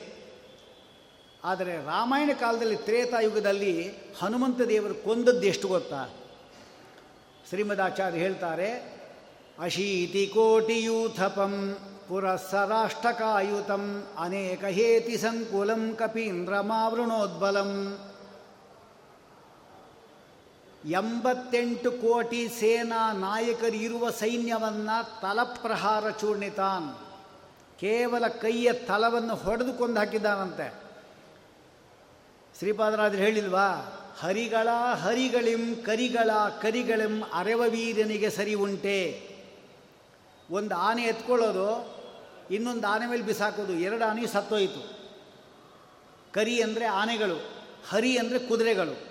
ಒಂದು ಕುದುರೆ ಎತ್ಕೊಳ್ಳೋದು, ಇನ್ನೊಂದು ಕುದುರೆ ಮೇಲೆ ಬಿಸಾಕೋದು. ಕರಿಗಳ ಕರಿಗಳಿಂ, ಹರಿಗಳ ಹರಿಗಳಿಂ ಅರೆವ ವೀರನಿಗೆ ಸರಿ ಉಂಟೆ. ಎಂಬತ್ತೆಂಟು ಕೋಟಿ ಸೇನಾ ನಾಯಕರು ಇರುವ ಸೈನ್ಯ. ಸೇನಾ ನಾಯಕರೇ ಎಂಬತ್ತೆಂಟು ಕೋಟಿ. ಇನ್ನು ಒಬ್ಬೊಬ್ಬರಿಗೆ ಹತ್ತತ್ತು ಜನ ಇಟ್ಕೊಂಡು ಕೂಡ ಎಷ್ಟಾಯಿತು ನೋಡಿ. ಅಷ್ಟು ಜನನ್ನು ಕೂಡ ತಲಪ್ರಹಾರ, ನಾವು ಸೊಳ್ಳೆಯನ್ನು ಕೊಂದು ಹಾಕುವಂತ ಕೊಂದು ಹಾಕಿದ್ದಾರೆ. ಗದೆ ಕೂಡ ಮುಟ್ಟಿಲ್ಲ. ಅಷ್ಟು ದೊಡ್ಡ ಸೈನಿ ಕೊಂದು ಹಾಕಿದ್ದಾರೆ. ಇದು ಭೀಮಸೇನ ಪರಾಕ್ರಮ. ರಾವಣನಿಗೆ ಒಂದು ಮುಷ್ಟಿ ಹೊಡೆದಿದ್ದಾರೆ. ಮದ್ವಿಜ ಗೊತ್ತಲ್ಲ? ಮುಷ್ಟಿ ಪ್ರಹಾರಂ ದಶಕಾಯ, ಸೀತಾ ಸಂತರ್ಜನಾಗ್ರಿಯೋತ್ತರಂ. ಸೀತಾದೇವಿಗೆ, ನೀನು ಎರಡು ತಿಂಗಳಲ್ಲಿ ನನ್ನ ಮಂಚ ಏರಲಿಲ್ಲ ಅಂದರೆ ಪ್ರಾತ ರಾಶಾಯ ಬೆಳಿಗ್ಗೆ ಊಟಕ್ಕೆ ಉಪಯೋಗ ಮಾಡಿಬಿಡ್ತೇವೆ ಅಂತ ಭಯಪಡಿಸಿದ್ದೀಯಲ್ಲ? ಅದಕ್ಕೆ ಏಟು ಅಂತ ಒಂದು ಮುಷ್ಟಿ ಹೊಡೆದಿದ್ದಾನೆ. ಹೊಡೆಯುವಾಗ ಹತ್ತು ಮುಖಗಳು, ಹತ್ತು ಮೂಗು, ಹತ್ತು ತಲೆ ಅಲ್ವಾ, ಹತ್ತು ಬಾಯಿ ಇಷ್ಟರ ರಕ್ತ ಕಾರ್ಕೊಂಡಂಥವನು ಅವನೇ ಹೊಗಳ್ತಾನೆ ಭೀಮ, ಹನುಮಂತನನ್ನು. ಏ, ತ್ವಯಾ ಸಮೋ ನಾಸ್ತಿ ಪುಮಾನ್, ಹಿ ಕಶ್ಚಿತ್. ನಿನಗೆ ಸರುಷನಾದ ಒಬ್ಬ ವ್ಯಕ್ತಿ ಇಲ್ಲ, ಹೋಗು ಅಂತ ಹೇಳ್ತಾ ಅಂತ ಆಗ ಹನುಮಂತ ಹೇಳ್ತಾನೆ, ನಾನು ಏಟು ಹೊಡೆದ ಮೇಲೂ ನೀ ಬದುಕಿದ್ದಿ ಅಂತ ಹೇಳಿದ ಮೇಲೆ, ನಾ ಹೊಡೆದಿದ್ದು ಮೆಲ್ಲಗೆ ಅಂತ ತಿಳ್ಕೋ, ಅತ್ಯಲ್ಪಮೇತತ್ ಯದುಪಾತ್ತ ಜೀವಿತ. ನನ್ನಿಂದ ಏಟು ತಿಂದ ಮೇಲೂ ನೀವು ಬದುಕಿದ್ದಿ ಅಂದಮೇಲೆ, ಅದು ಅಲ್ಪ ಏಟು ನಾ ಹೊಡೆದಿದ್ದು. ಯಾಕೆಂದರೆ ಇವರಿಬ್ಬರನ್ನು ಕೂಡ ನಾನೇ ಕೊಲ್ತೀನಿ ಅಂತ ಪರಮಾತ್ಮ ಹೇಳಿದ್ದಾನೆ. ಮಯೈವ ವದ್ಯವು ಭವತಂ ತ್ರಿಜನ್ಮಸು. ಮೂರು ಜನ್ಮದಲ್ಲಿ ಕೂಡ ನನ್ನಿಂದನೇ ಕೊಲ್ಲಲ್ಪಡ್ತೀನಿ ಅಂತ ಹೇಳಿದ್ದಾರೆ. ಅದನ್ನು ತಿಳ್ಕೊಂಡು ಹನುಮಂತ ಹೊಡಿಲಿಲ್ಲ. ಕುಂಭಕರ್ಣಂಗೂ ಹೊಡೆದಿಲ್ಲ ಅದೇ ರೀತಿ. ಇದು ಹನುಮಂತಂದಾಯಿತು ಇನ್ನು ಭೀಮಸೇನ. ಕೌರವರ ಹನ್ನೊಂದು ಅಕ್ಷೋಹಿಣಿ ಸೈನ್ಯ ಪಾಂಡವರದ್ದು ಏಳು ಅಕ್ಷೋಹಿಣಿ ಸೈನ್ಯ. ಕೌರವರ ಹನ್ನೊಂದು ಅಕ್ಷೋಹಿಣಿ ಸೈನ್ಯದಲ್ಲಿ ಆರು ಅಕ್ಷೋಹಿಣಿ ಸೈನ್ಯವನ್ನು ಕೊಂದೋದು ಭೀಮಸೇನನೇ. ಏವಂ ಅಕ್ಷೋಹಿಣಿ ಷಟ್ಕಂ ಭೀಮೇನ ವಿನಿಪಾತಿತಂ. ಆರು ಅಕ್ಷೋಹಿಣಿ ಸೇನೆ ಭೀಮಸೇನ ಒಬ್ಬನೇ ಕೊಂದಾಕಿದ್ದಾನೆ ಆ ದುಷ್ಟ ದುರ್ಯೋಧನಾದಿಗಳೆಲ್ಲ ನೂರು ಜನರು ಕೂಡ ಭೀಮಸೇನ ಕೈಲೇ ಸತ್ತರು. ಹಾಗಾದರೆ ಹನು ಮ ಬಲಕಾರ್ಯ, ಜ್ಞಾನಕಾರ್ಯ. ಭೀಮಸೇನ ಭೀ ಶತ್ರುಗಳಿಗೆ ಭಯಂಕರ, ಮಾ ಜ್ಞಾನಕಾರ್ಯ. ಭೀಮಸೇನೂ ಕೂಡ ಧರ್ಮರಾಜನಿಗೆ ಗೀತೆ ಉಪದೇಶ ಮಾಡಿದ್ದಾನೆ. ಹಾಗಾದರೆ ಕೃಷ್ಣ ಪರಮಾತ್ಮ ಅರ್ಜುನಿಗೆ ಉಪದೇಶ ಮಾಡಿದ್ರೆ ಭೀಮನೆ ಮಾಡಿರಬೇಕಲ್ಲ? ಅಂದರೆ ಆ ಕಾಲದಲ್ಲಿ ಅರ್ಜುನ ಇದ್ದಿಲ್ಲ ಅಲ್ಲಿ. ಎಲ್ಲಿ ಹೋಗಿದ್ದ ಅರ್ಜುನ? ವನವಾಸ ಮಾಡುವಾಗ ಕೃಷ್ಣ ಪರಮಾತ್ಮ ಬಂದು ಅರ್ಜುನಿಗೆ ಹೇಳ್ತಾನೆ, ನಿನಗೆ ಮುಂದೆ ಭೀಷ್ಮ, ದ್ರೋಣ, ಕೃಪ, ಅಶ್ವತ್ಥಾಮ, ಕರ್ಣ ಇವರೆಲ್ಲ ಕೊಲ್ಲಬೇಕಾದ್ರೆ ವಿಶಿಷ್ಟವಾದ ಶಕ್ತಿ ಬೇಕಾಗುತ್ತೆ. ಅದಕ್ಕಾಗಿ ರುದ್ರದೇವರ ಕುರಿತು ತಪಸ್ಸು ಮಾಡಿ ಪಾಶುಪತಾದಿ ಅಸ್ತ್ರಗಳನ್ನ ಪಡ್ಕೊಂಬ ಅಂತ ಕಳಿಸ್ಕೊಡ್ತಾರೆ. ಈ ಮಧ್ಯೆ ಇಂದು ದೇವರು ಬೇರೆ ಕರೀತಾರೆ ಅವರನ್ನು. ಸ್ವರ್ಗಕ್ಕೆ ಬಾ, ನಿನ್ನಿಂದ ಕೆಲಸ ಇದೆ ಅಂತ. ನಿವಾತ ಕವಚಗುಂತಿತ್ತಾರೆ ಮೂರು ಕೋಟಿಯವರು ಅವರನ್ನು ಕೊಲ್ಲಿಕ್ಕೆ ಅರ್ಜುನ ಹೋಗ್ತಾರೆ ಮೇಲೆ. ಐದು ವರ್ಷ ಅಲ್ಲೇ ಇರ್ತಾರೆ. ಹಾಗೆ ಅರ್ಜುನ ಎಲ್ಲಿ ಹೋದ? ಇಂದ್ರಲೋಕಕ್ಕೆ ಹೋದ, ಸ್ವರ್ಗಕ್ಕೆ ಹೊರಟೋದ. ಐದು ವರ್ಷ ಅಲ್ಲೇ ಇದ್ದ. ಈ ಮಧ್ಯದಲ್ಲಿ ಧರ್ಮರಾಜ ಹೇಳ್ತಾನೆ ಹನ್ನೆರಡು ವರ್ಷ ಆಗಬೇಕು, ಈ ಅವಧಿ ಮುಗಿಬೇಕು, ಆಮೇಲೆ ಏನಿದ್ರು ಕೂಡ ಅಂತ ಅವನಂತಾನೆ. ಅವನಿಗೆ ಅಕ್ಷಯ ಪಾತ್ರ ಬೇರೆ ಸಿಕ್ಕಿತ್ತು. ಎಂಬತ್ತು ಸಾವಿರ ಜನ ಸ್ನಾತಕರು ಬೇರೆ ಇದ್ದರು ಎಲ್ಲರೂ ಹತ್ತತ್ತು ನಿಮಿಷ ಉಪನ್ಯಾಸ ಮಾಡಿದ್ರು ಕೂಡ ಇಪ್ಪತ್ನಾಲ್ಕು ಗಂಟೆ ಸಾಕಾಗಲ್ಲ. ಊಟ ತಿಂಡಿಗೆ ತೊಂದರೆ ಇಲ್ಲ ಅಕ್ಷಯ ಪಾತ್ರ ಸಿಕ್ಬಿಟ್ಟಿದೆ. ಆರಾಮಾಗಿ ಕಾಡಿನಲ್ಲೇ ಇದ್ದು ಅಂತ ತೀರ್ಮಾನ ಮಾಡಿದ್ದ ಅವನು. ಇನ್ನೇ ಜ್ಞಾನಕಾರಿ ಆಯಿತು, ಬೋಧನಕಾರಿ ಆಯಿತು, ಇನ್ನೇನು ಬೇಕು? ಆದರೆ ಕ್ಷತ್ರಿಯ ಅವನು ದುಷ್ಟನ್ನು ಕೊಂದು ಹಾಕಬೇಕು ರಾಜ್ಯ ತಗೋಬೇಕು. ಅದಕ್ಕೆ ಭೀಮಸೇನ ಗೀತಾ ಉಪದೇಶ ಮಾಡ್ದ. ಹಾಗಾದರೆ ಜ್ಞಾನ ಕಾರ್ಯ ನಡೆದಿದೆ ಅಂತಾಯಿತು. ಶತ್ರುಗಳ ಕೊಂದ ಭೀ, ಶತ್ರುಗಳಿಗೆ ಭಯಂಕರ ಕೊಂದಾಕಿದ್ದಾನೆ. ಮಾ ಜ್ಞಾನವನ್ನು ಕೊಟ್ಟಿದ್ದಾನೆ. ಅವನ ಹನುಮ ಆದರೆ ಇವನು ಭೀಮ. ಇನ್ಯಾರು ಬಂದರು? ಮಧ್ವಾಚಾರ್ಯ ಬಂದರು. ಇಲ್ಲಿ ಕೊಲ್ಲೋದೇನಿಲ್ಲ, ಸನ್ಯಾಸಿಗಳು. ಕೊಲ್ಲೋದೇನಿಲ್ಲ. ಮಾ ಧ್ವ. ಮಾ ಅಂದರೆ ಜ್ಞಾನ. ಯಾವ ಜ್ಞಾನ? ಇಪ್ಪತ್ತೊಂದು ಮತದವರು ಬಂದಿದ್ದರು ಭಾರತಿ ವಿಜಯಶ್ಚೈವ ಎಂಬುದಾಗಿ ಹೇಳಿದಂತೆ ಇಪ್ಪತ್ತ ಒಂದು ಜನ ಬಂದಿದ್ದರು ಭಾಷ್ಯಕಾರರು. ಅವರೆಲ್ಲ ಮತಗಳು ತಪ್ಪು ಅಂತೇಳಿ ಧ್ವಂಸ ಮಾಡಿದರು. ಅದಕ್ಕೆ ಮಧ್ವ. ಮಾ ಅಂದರೆ ಇಪ್ಪತ್ತೊಂದು ಮತಗಳನ್ನು ಧ್ವಂಸ ಮಾಡಿದವರು. ಅದಕ್ಕೆ ಮಧ್ವ. ಯಾರು ಹೊಳೆ ಕೊಲ್ಲಿಕ್ಕಿಲ್ವಲ್ಲ ಸನ್ಯಾಸಿಗಳು. ಅದಕ್ಕೋಸ್ಕರ ಈ ರೀತಿ ಅವ್ರಿಗೆ ಹೇಳ್ತಾರೆ. ನೋಡಿ, ಮೂರಲ್ಲಿಯೂ ಕೂಡ ಧ್ವಂಸ. ಹನುಮಂತ ಏನು ಮಾಡ್ತಾನೋ ಅದನ್ನು ಭೀಮಸೇನ ಮಾಡಿರ್ತಾನೆ. ಭೀಮಸೇನ ಏನು ಮಾಡ್ತಾನೋ ಅದನ್ನು ಮಧ್ವಾಚಾರ ಮಾಡಿರ್ತಾನೆ. ಹನುಮಂತ ಬಾಲದಿಂದ ಲಂಕಾಪಟ್ಟಕ್ಕೆ ಬೆಂಕಿ ಇಟ್ಟ. ಭೀಮಸೇನ ಅರಿಗಿನ ಮನೆಗೆ ಬೆಂಕಿ ಇಟ್ಟ. ಮಧ್ವಾಚಾರು ಇಪ್ಪತ್ತೊಂದು ಮತಗಳು ಎಂಬ ಅರಣ್ಯಕ್ಕೆ ಬೆಂಕಿ ಇಟ್ಟರು ಅಂತ ಮೂರು ಜನ ಬೆಂಕಿ ಇಟ್ಟವ್ರೆ. ನಮ್ಮಲ್ಲಿ ಇರ್ತಕ್ಕಂಥ ಬೆಂಕಿ ಇಡೋರು. ಬೆಂಕಿ ಇಡಲ್ಲ ಅಷ್ಟೇ ಅವರು. ಅದಕ್ಕಿಂತ ಭಯಂಕರವಾಗಿ ಮಾಡಿರ್ತಾರೆ ಅವರು. ಬೆಂಕಿ ಇಟ್ಟು ಸುಟ್ಟು ಭಸ್ಮ ಆಗಿಬಿಡ್ತಾರೆ. ಇವ್ರು ಹಂಗಲ್ಲ. ದುಃಖದಿಂದ ಕುದ್ದು ಕುದ್ದು ಒದ್ದಾಡ್ಬೇಕು, ಹಂಗೆ ಮಾಡಿ ಹೊಡಕ್ತಾರೆ ಅವರು. ಅವರ ಸಹಾಯ ಪಾಪ ನಮಗೆ. ಹನುಮಂತ ದೇವರೇನಿದ್ದಾರೆ ಅವರು? ನಾಲ್ಕು ಮೂಲಿಕೆಗಳನ್ನು ತಂದರು. ಸಂಜೀವಿನಿ ಪರ್ವತ, ನಾಲ್ಕು ಮೂಲಿಕೆಗಳು. ಅದರಲ್ಲಿ ಮೃತ ಸಂಜೀವಿನಿ ಎಂಬುದು ಮುಖ್ಯ. ಸಂಧಾನಕರಣಿ ಕೈಗಳೆಲ್ಲ ಕತ್ತರಿಸೋಗಿದ್ದರೆ ಅದು ಅಂಟು ಸೇ ಮುಟ್ಟಿಸಿದರೆ ಅಂಟ್ಕೊಂಬಿಡುತ್ತೆ. ವಿಶಲ್ಯಕರಣಿ ಅಂತ ಮೂರನೇದು. ಶಲ್ಯ ಚುಚ್ಕೊಂಡಿದ್ರೆ ತೆಗೆಯುತ್ತದು. ಈಗ ನಮ್ಮದು ಮುಳ್ಳು ಕಾಲಿಗೆ ಚುಚ್ಕೊಂಡಿದ್ರೆ ಯಾವ ಗಿಡದ ಹಾಲು ಹಾಕ್ತೀವಿ ಹೇಳಿ ಎಕ್ಕೆ ಗಿಡದ್ದು? ಅದು ಆ ಜಾತಿದು, ವಿಶಲ್ಯಕರಣಿ ಜಾತಿದದು. ಹಾಗೆ ಆ ಒಂದು ವಿಶಲ್ಯಕರಣಿ ಅಂತೇನಿದೆ ಅದರ ಹಾಲನ್ನು ನಾವು ಈ ಕ, ಎಲ್ಲಿ ಶಸ್ತ್ರ ಚುಚ್ಚಿಕೊಂಡಿದ್ದು ಮುಚ್ಚಿದೆ, ಅದೇ ಬಂದ್ಬಿಡುತ್ತೆ ಆಚೆಗೆ. ಅದು ವಿಶಲ್ಯಕರಣಿ. ಒಂದೇಟು ಹೊಡೆದಿದ್ರೆ ಮುಖ ಬಣ್ಣ ವ್ಯತ್ಯಾಸ ಆಗಿಬಿಡುತ್ತೆ. ಈ ಮೂಲಿಕೆಯನ್ನು ಹಾಕಿದರೆ ಮೊದಲಿನ ಬಣ್ಣ ಬರುತ್ತೆ. ಅದಕ್ಕೆ ಸವರಣಕರಣಿ. ಮೃತ ಸಂಜೀವಿನಿ ಸಂಧಾನಕರಣಿ, ವಿಶಲ್ಯಕರಣಿ, ಅಲ್ಲದೆ ಸವರಣಕರಣಿ. ಈ ನಾಲ್ಕು ಮೂಲಿಕೆಗಳು ತಂದು ಸತ್ವಾಗಿರತಕ್ಕಂಥ ಕಪಿಗಳೇನಿದ್ದಾರೆ, ಲಕ್ಷ್ಮಣನೇ ಮೊದಲಾದ ಕಪಿಗಳ ಐದು ಪ್ರಾಣವನ್ನು ಉಳಿಸ್ದ, ಪಂಚಪ್ರಾಣ ಉಳಿಸ್ದ, ಹನುಮಂತ. ಮತ್ತು ಹನುಮಂತ ಪಂಚಪ್ರಾಣವನ್ನು ತಂದುಕೊಟ್ಟ ಅಂತಾಯಿತು. ಭೀಮಸೇನೆ ಏನು ತಂದುಕೊಟ್ಟ ಪಂಚಪ್ರಾಣವನ್ನು? ದ್ರೌಪದಿ ದೇವಿಗೆ ಪಂಚಪ್ರಾಣದಂತೆ ಇರತಕ್ಕಂಥ ಪಂಚ ಬಣ್ಣದ ಐದು ಬಣ್ಣವುಳ್ಳಂತಹ ಸೌಗಂಧಿಕ ಪುಷ್ಪ ತಂದುಕೊಟ್ಟ ಅವನು. ಅವನ ಪಂಚಪ್ರಾಣ ಪಂಚ ಸೌಗಂಧಿಕಾ ಪುಷ್ಪ. ಮತ್ತು ಮಧ್ವಾಚಾರ್ಯ ಅಂತಂದರು ಅಂದರೆ ಯಾರು ಹೇಳದೇ ಇರತಕ್ಕಂಥ ಪಂಚಭೇದಗಳು ಎಂಬುದಕ್ಕಂಥ ಪುಷ್ಪ ತಂದುಕೊಟ್ರು ನೋಡಿ, ಮೂರು ಜನ ಕೂಡ ಪಂಚ. ಇವರು ಪಂಚಭೇದ, ಅವನ ಪಂಚ ಸೌಗಂಧಿಕ ಪುಷ್ಪ ಬಣ್ಣದ್ದು, ಅವರು ಪಂಚ ಪ್ರಾಣಗಳನ್ನು ಉಳಿಸ್ಕೊಟ್ರು. ಹೀಗೆ ಹನುಮ, ಭೀಮ ಮಧ್ಯದಲ್ಲಿ ಯಾರಾದರೂ ಒಂದೇನು ಮಾಡಿರ್ತಾರೋ ಅದನ್ನೇ ಉಳಿದವರು ಮಾಡೋದು ಹೀಗೆ ಭೀಮಸೇನ ಏನಿದ್ದಾನವನು, ಒಂದು ಮಾತು ಹೇಳ್ತಾನೆ. ನನಗೆ ನಭಯಾದ ಬೋಧಯಿಷ್ಯಾಮಿ ಭ್ರಾತುಹು ತವ ದುರಾತ್ಮನಃ. ನಿನ್ನ ಅಣ್ಣ ಏನಿದ್ದಾನವನು ನನಗೆ ಭಯ ಪಡ್ತಾ ಅಂತ ನಾನೇನು ಭಯ ಪಡೋದಿಲ್ಲ. ಇಂತಹ ಸಾವಿರಾರು ಹಿಡಿಂಬಾಸುರರು ಬರಲಿ. ಅವನಿಗೆ ಯಾಕೆ ಹಿಡಿಂಬ ಅಂತ ಅರ್ಥ ಬರೀತಾರೆ ಲಕ್ಷಾಲಂಕಾರದಲ್ಲಿ. ಹಿಡಿಂಬ ಅಂತ. ಅದನ್ನು ಎರಡು ಪದ ಮಾಡ್ಕೋಬೇಕಂತೆ. ಹಿ ಡಿಂಬ ಅಂತ. ಡಿಂಬ ಅಂದರೆ ಏನು? ಸಣ್ಣ ಹುಡುಗ. ಡಿಂಬ ಯದತ್ತವರ ಗಂಭೀರನಾದಹರೇ ಡಿಂಬ ಅಂದರೆ ಸಣ್ಣ ಹುಡುಗ. ಭೀಮಸೇನ ಮುಂದೆ ಅಂತಹ ದೊಡ್ಡ ಹಿಡಿಂಬಾಸುರ ಡಿಂಬೋಹಿ ಅಂದರೆ ಸಣ್ಣ ಮಗು ಇದ್ದಂತೆ ಅಂತ. ಅಷ್ಟು ಪರಾಕ್ರಮಿ ಭೀಮಸೇನ ಅಂತ. ಹತ್ತು ಸಾವಿರ ಆನೆಗಳ ಬಲವುಳ್ಳವನು ಅಂತ ಹೇಳೋದಷ್ಟೇ. ಅದೇನವರು? ಸಾಮಾನ್ಯವಾದದ್ದಷ್ಟೇ ಅದು. ಹಾಗಲ್ಲ. ಭೀಮಸೇನ ದೇವರ ಒಂದು ಭುಜ ಇದಲ್ಲ ಅದು ಒಂದು ಅಕ್ಷೋಹಿಣಿ ಸಮಾನ. ಒಂದು ಭುಜ, ಒಂದು ಅಕ್ಷೋಹಿಣಿ ಅಂದರೆ ಎಷ್ಟು? ದೊಡ್ಡ ಸಂಖ್ಯೆ. ಒಂದು ಲಕ್ಷ ಒಂಬತ್ತು ಸಾವಿರದ ಮುನ್ನೂರ ಐವತ್ತು ಕಾಲಾಳುಗಳು ಇರಬೇಕು. ಅರವತ್ತೇಳು ಸಾವಿರದ ಆರುನೂರ ಹತ್ತು ಕುದುರೆಗಳಿರಬೇಕು. ಇಪ್ಪತ್ತೊಂದು ಸಾವಿರದ ಎಂಟುನೂರ ಎಪ್ಪತ್ತೇನಿದೆ, ಅಷ್ಟು ರಥ ಮತ್ತು ಆನೆಗಳು. ಇಷ್ಟಿದ್ದರೆ ಒಂದು ಅಕ್ಷೋಹಿಣಿ. ಇಲ್ಲಿ ಹೇಳೋಣ ನೀವೇ ಹೇಳಬೇಕಷ್ಟೆ.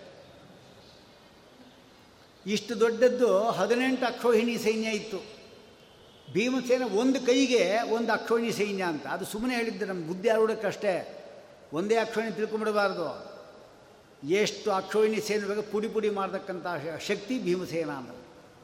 ಅಂಥವನಿಗೆ ಇದೇನು ದೊಡ್ಡ ಇಲ್ಲ. ಗಚ್ಚವಾ ತಿಷ್ಟವಾ ಭದ್ರೆ ಯದ್ವಾಪಿ ಪೀಶ್ ತತ್ಕುರು ಬೇಕಾದರೆ ಇರು, ಇಲ್ಲೇದ್ರೆ ಹೋಗ್ತಾ ಇರು. ಅಂತ ಹೇಳಿಬಿಟ್ರು. ಅದೇ ಸಂದರ್ಭದಲ್ಲಿ ಹಿಡಿಂಬಾಸುರ ಇದ್ದಾನಲ್ಲ, ಅವನು ನೋಡಿದ, ಎಷ್ಟೊತ್ತಾದರೂ ಇವಳು ಬರಲೇ ಇಲ್ವಲ್ಲ? ಅಂತೇಳಿ ಹಿಡಿಂಬನೇ ಬಂದಂತ ನೋಡಿ. ಹೇಗಿದ್ದ ಅಂತ ಹಿಡಿಂಬನ ವರ್ಣನೆ ಮಾಡ್ತಾರೆ. ಲೋಹಿತಾಕ್ಷ ಕಣ್ಣು ಕೆಂಪಗಿದಂತ ನೋಡಿ ಅವನಿಗೆ. ಮಹಾಬಾಹು ಒಂದೊಂದು ಶುದ್ಧ ತೋಳುಗಳು ಊರ್ಧ್ವ ಕೇಶ ನಿಮಿರಿ ನಿಂತಿರತಕ್ಕಂಥ ಕೂದಲುಗಳು ಮಹಾಬಲಹ ಮೇಘ ಸಂಗಾತ ವರ್ಷಮ ಮೇಘಗಳು ಗೊತ್ತಲ್ಲ, ಅದರಂತೆ ಅವನ ಶರೀರ. ಅಲ್ಲದೆ ತೀಕ್ಷ್ಣ ದಂಷ್ಟ್ರ ಉಜ್ವಲಾನನಃ ಒಂದೊಂದು ಕೋರೆ ಹಲ್ಲು ಚೂಪಾಗಿತ್ತಂತೆ. ಯಾವ ರೀತಿ ಅಂದರೆ ನೇಗಿಲು ಗೊತ್ತಲ್ಲ, ಉಳುವ ನೇಗಿಲು, ಅದರಂತೆ ಒಂದೊಂದು ಹಲ್ಲು ಅಂತ ಬರೀತಾರ. ತಳಂ ತಳೇನ ಸಂಹತ್ಯ, ಬಾಹು ವಿಕ್ಷಿಪ್ಯ ಜಾಸಕೃತಿ ಉದ್ವೃತ್ತ ನೇತ್ರ ಸಂಕೃದ್ಧ ಕೋಪದಿಂದ ಕಣ್ಣುಗಳು ಆಚೆ ಈಚೆ ತಿರುಸ್ತಾ ಇದ್ದಾನೆ. ದಂತಾನ್ ದಂತೇಶು ನಿಷ್ಕಷನ್. ಹಲ್ಲು ಕಟ ಕಟ ಕಟಕ ಕಡಿತಾ ಇದ್ದಾನೆ. ಎಷ್ಟೊತ್ತಾದರೂ ಬರಲಿಲ್ಲ ಇವಳು ಅಂತ ಹೇಳಿಕೆ ಕೋದ್ಯಮೇ ಭೋಕ್ತಕಾಮಸ್ತಿ ವಿಘ್ನಂ ಚರಿತ ದುರ್ಮತಿ ನಾನು ಊಟ ಮಾಡಲಿಕ್ಕೆ ಯಾರು ನನ್ನ ತಂಗಿಗೆ ವಿಘ್ನ ಉಂಟು ಮಾಡ್ತಾ ಇರೋದು, ಅವನನ್ನು ಮುಗಿಸೇ ಮುಗಿಸ್ತೇನೆ ಎಂಬುದಾಗಿ ಓಡಿ ಬಂದಿದ್ದಾನೆ. ಅವನನ್ನು ನೋಡಿ ಭೀಮಸೇನ ನೋಡಿದಂತೆ, ಆದರೆ ಇವಳು ಬಿಟ್ಲು ಓ ಅಣ್ಣ ಬಂದ ನಾನು ಕೊಂದು ಹಾಕ್ತಾನೆ ಎಂಬುದಾಗಿ ಹೇಳಿ ಭಯ ಪಟ್ಕೊಂಡು ಭೀಮಸೇನ ಕುರಿತು ರೀತಿ ಹೇಳ್ತಾಳಂತೆ, ನಮ್ಮಣ್ಣ ಇದ್ದಾನವನು ನರಭಕ್ಷಕ, ದುಷ್ಟಾತ್ಮ, ಕೋಪದಿಂದ ನನ್ನ ಮೇಲೆ ಬರ್ತಾ ಇದ್ದಾನೆ. ನೀನು ಮತ್ತು ನಿನ್ನ ಸಹೋದರನ್ನು ರಕ್ಷಣೆ ಮಾಡ್ಕೋ. ನಾ ಹೇಳಿದಂತೆ ಮಾಡು. ಅಂದ್ರೇನು ಅವರಲ್ಲಿ ಎಬ್ಬಿಸು. ನೀನು ನನ್ನ ಭುಜ ಹತ್ತು. ಅವರನ್ನು ಎತ್ಕೊತೇನೆ. ಇಲ್ಲಿಂದ ಓಡೋಟೋಗೋಣ ಅಂತ ಅವಳು ಉಪಾಯ ಹೇಳಿಕೊಡ್ತಾಳಂತೆ. ಆಗ ಅವರು ಹೇಳಿದ ಭೀಮಸೇನ, ಮಾ ಭೈಸ್ತ್ವಂ ವಿಫಲಶ್ರೋಣಿ, ನೈವ ಕಿಂಚಿನ ಮೈ ಸ್ಥಿತೆ ನಾನಿರುವಾಗ ಇಂತಹ ವ್ಯಕ್ತಿಗಳು ಯಾರು ಏನು ಮಾಡಲಾರರು? ನಾ ಒಬ್ಬನೇ ಸಾಕಿ ಇವನು ಕೊಂದು ಹಾಕಲಿಕ್ಕೆ ಅಹಂ ಏನಂ ಏಕಂ ಹನಿಷ್ಯ ಅಂತ ಹೇಳ್ತಾ ಇರ್ತಾರೆ. ಇಷ್ಟು ಹೇಳಿದ ಕೂಡಲೇ ಅವನೆಲ್ಲ ಕೆಲವೆಲ್ಲ ತನ್ನ ನಾನು ನನ್ನ ಭುಜಗಳು ನೋಡು, ನನ್ನ ಕೈ ನೋಡು, ನನ್ನ ದೇಹ ನೋಡು, ವಜ್ರ ಸಂಹನನೋ ಯುವ ಇದೆಲ್ಲ ಹೇಳ್ಕೊತಾನೆ. ಆದ್ದರಿಂದ ಅವನೇನು ಮಾಡುವುದಿಲ್ಲ. ನನ್ನ ತೊಡೆಗಳು ಕಬ್ಬಿಣದ ತೊಲೆ, ನನ್ನ ಎದೆ ಗಟ್ಟಿಯಾಗಿದೆ ನೋಡು. ನನ್ನ ಆನೆಯ ಸೊಂಡಿಲ್ದಂತೆ ಒಂದೊಂದು ಭುಜಗಳು. ಹೀಗೆ ನನ್ನ ಮುಂದೆ ನಿಮ್ಮ ಅಣ್ಣ ಏನು ಲೆಕ್ಕಕ್ಕಿಲ್ದಿದ್ದನು ಅಂತ ಹೇಳ್ತಾನೆ. ಅದರ ಕ್ಷತ್ರಿಯರು ಹೇಳ್ಕೋಬೋದು. ನಾವು ಹಾಗೆಲ್ಲ ಹೇಳ್ಕೊಳ್ಳಿಕ್ಕಿಲ್ಲ ನೋಡು, ನಮ್ಮ ಎದೆ ಆಗಿದೆ ನೋಡು ಅಂತ ಬ್ರಾಹ್ಮಣ ಹೇಳ್ಕೊಳ್ಳೋದೇನು ಅಂದರೆ, ಬ್ರಾಹ್ಮಣನಿಗೆ ಯಾವತ್ತೂ ಕೂಡ ಜ್ಞಾನದಿಂದ ಲೆಕ್ಕ ಹಾಕಬೇಕು ಅವನನ್ನು. ಎಷ್ಟು ಜ್ಞಾನ ಜಾಸ್ತಿ ಇರುತ್ತೋ ಅವನು ದೊಡ್ಡವನು. ಕ್ಷತ್ರಿಯರಲ್ಲಿ ಬಾಹುಬಲ ಎಂಬತಕ್ಕಂಥದ್ದು ಹೆಚ್ಚು ಇರತಕ್ಕಂಥವನು ಶ್ರೇಷ್ಠ. ಶ್ರೀಮದಾಚಾರ್ಯರು ಹೇಳ್ತಾರೆ ಯೋ ಯೋ ಬಲಜ್ಯೇಷ್ಠ ಗುಣಜ್ಯೇಷ್ಠ ಏವಚ ಯಾರು ಬಲಜ್ಯೇಷ್ಠವನು ಗುಣಜ್ಯೇಷ್ಠ ಆಗಿರ್ತಾನೆ, ಆದರೆ ಆ ಬಲ ಎಂಬತಕ್ಕಂಥದ್ದು ವಿಷ್ಣುವಿನ ಭೂಭಾರ ಹರಣ ಕಾಲದಲ್ಲಿ ಉಪಯುಕ್ತ ಆಗೋದಿದ್ದರೆ ಮಾತ್ರ. ಇದು ಭೀಮನಲ್ಲಿ ಮಾತ್ರ ಬರುತ್ತೆ. ಹಿಡಿಂಬಿ ಹೇಳ್ತಾಳೆ, ದೇವರೂಪಿಯಾದ ನಾನು ನಿನ್ನನ್ನು ಅವಮಾನ ಮಾಡ್ತಾ ಇಲ್ಲ ನಿನ್ನ ಬಲ ಅಂತ ಬಲಿಷ್ಠನೇ ನೀನು. ಆದರೆ ರಾಕ್ಷಸರೇನಿದ್ದಾರೆ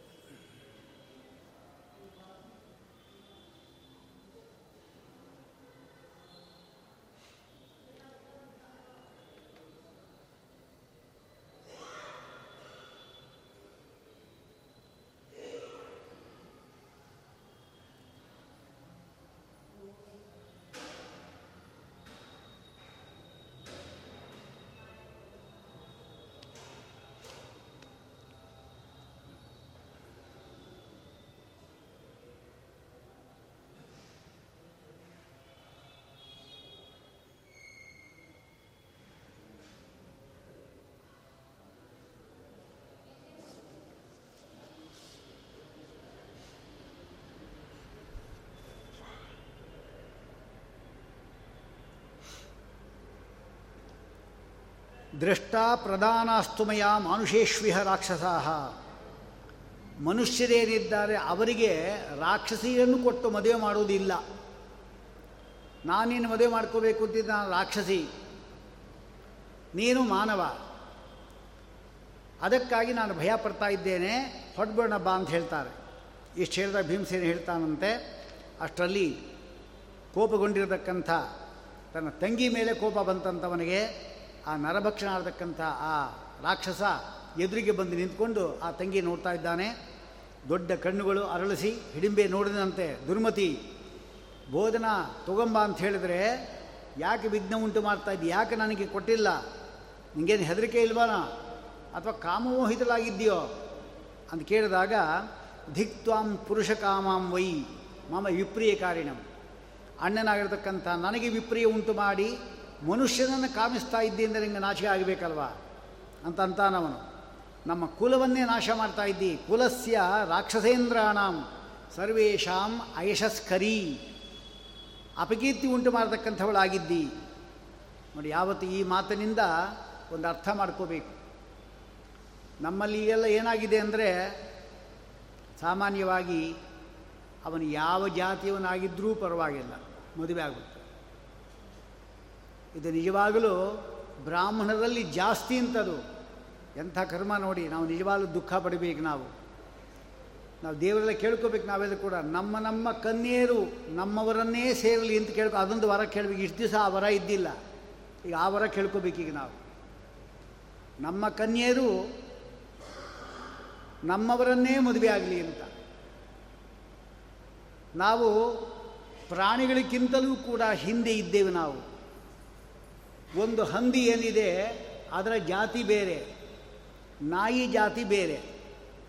ಒಂದು ಹಂದಿ ಹತ್ರ ಏನಾದರೂ ಕೂಡ ಗಂಡು ಹಂದಿ ಹತ್ರ ಹೆಣ್ಣು ನಾಯಿ ಬಂತು ಅಂದರೆ ಕಚ್ಚಿ ಆಚೆ ಕಳಿಸ್ಬಿಡುತ್ತೆ ಅದು.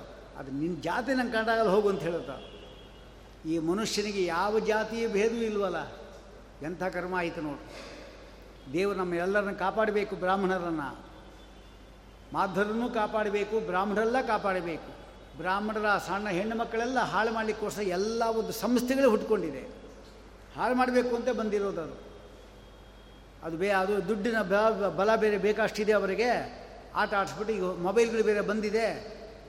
ನೀವು ಉಪನ್ಯಾಸಕ್ಕೆ ಇಲ್ಲಿ ಬಂದ್ಬಿಡ್ರಿ, ನಿಮ್ಮ ಮಗಳಿಗೆ ಒಂದು ಫೋನ್ ತೆಕ್ಕೊಟ್ಬಿಡಿ, ಸಾಕು. ಇಡೀ ಪ್ರಪಂಚ ಪೂರ್ತಿ ವ್ಯವಹಾರ ಮಾಡಿಬಿಡ್ತಾ. ನಾವೇ ಹಾಳು ಮಾಡ್ತಾ ಇದ್ದೀವಿ ನೋಡಿ. ಸ್ವಲ್ಪ ಗಮನ ಇಟ್ಟು ಎಲ್ಲಿ ಹೋಗ್ತಾರೆ, ಎಲ್ಲಿ ಬರ್ತಾರೆ, ಈ ಕಾಲೇಜುಗಳು ಬೇರೆ ಹಿಂದೆಲ್ಲ ನೀವೆಲ್ಲ ಕಾಲೇಜ್ ಓದಿದ್ರೇನು ನಮ್ಮಮ್ಮ ಓದಿದ್ದು ಎಂಟನೇ ಕ್ಲಾಸ್ ಅಂತೆ, ಮನೆಯಲ್ಲಿ. ಏನು ಓದಿಲ್ಲ. ಮದುವೆ ಆಗಿ ನಾವೆಲ್ಲ ಹುಟ್ಟಲಿಲ್ವೇನೋ ಅಂದರೆ ಅದೇನೋ ಭ್ರಮೆ, ಓದಿಸ್ಬಿಟ್ರೆ ಇದು ಅಂತ. ಹಾಳಾಗೋದೇ ಅಲ್ಲಿ. ಯಾವ ಜಾಗದಲ್ಲಿ ಗಂಡು ಮತ್ತು ಹೆಣ್ಣು ಸೇರ್ತಾರೆ, ಅದು ತುಪ್ಪ ಮತ್ತು ಬೆಂಕಿ ಇದ್ದಂತೆ. ಹಾಳಾಗಲಿಕ್ಕೆ ಒಳ್ಳೆ ಅವಕಾಶ. ನಾವೇ ಕಲ್ಪನೆ ಮಾಡಿಕೊಡ್ತಾ ಇದ್ದೀವಿ ನೋಡ್ರಿ. ಅದೇ ಸಂಗೀತವನ್ನು ನಾಟ್ಯವನ್ನೆಲ್ಲ ಹೇಳ್ಕೊಡಿ. ಅದರಲ್ಲಿ ಮುಂದೆ ಬರಲ್ವೇನೋ? ನಮ್ಗೆ ಅಲ್ಲಿ ಹೋಗಬೇಕು ಅಂತ. ಅದು ಕ್ರಿಶ್ಚಿಯನ್ ಶಾಲೆಗೆ ಹೋಗಬೇಕು ಅಂತ. ಅದು ಬೇರೆ ಒಂದು ಅಭಿಪ್ರಾಯ ನಮಗೆ. ಅವರೆಲ್ಲ ಅವರ ಧರ್ಮವನ್ನು ತಲೆ ಮೇಲೆ ತುಂಬುತ್ತಾರೆ. ಇದೆಲ್ಲ ನಾವೇ ತಪ್ಪು ಮಾಡ್ತಾ ಇರೋದು. ಅದಕ್ಕಾಗಿ ಗಮನ ಇಟ್ಕೊಳ್ಳಿ. ಹುಷಾರಾಗಿರ್ರಿ. ನಮ್ಮ ಮಕ್ಕಳು ಯಾವತ್ತೂ ಕೂಡ ತುಂಬ ಲೇ ತಡ ಮಾಡಲಿಕ್ಕೆ ಹೋಗ್ಬಿಡಿ ಮದುವೆಯನ್ನು. ಒಂದು ಒಂದು ಡಿಗ್ರಿ, ಒಂದು ಆದ ಕೂಡಲೇ ಯಥಾ ಪ್ರಕಾರ ತಕ್ಷಣ ಇದು ಮಾಡಿಬಿಡಿ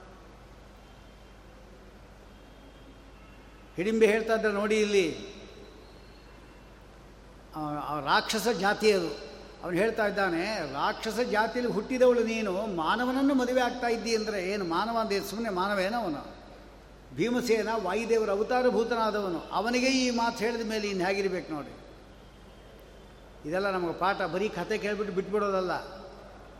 ಈ ಕಥೆಯಿಂದ ತಿಳ್ಕೋಬೇಕಾದ ಅಂಶ ಏನು? ಅಂದರೆ, ನಮ್ಮ ಜಾತಿಯವರು ನಮ್ಮ ಜಾತಿಯವರು ಮದುವೆ ಆಗಬೇಕು. ದೇವ್ರನ್ನ ಕೇಳೋದಿದೆ. ನೀವೆಲ್ಲ ಅದೇ ಕೇಳ್ಕೋಬೇಕು, ನಾವೆಲ್ಲ ಅದೇ ಕೇಳಬೇಕು. ಏನು?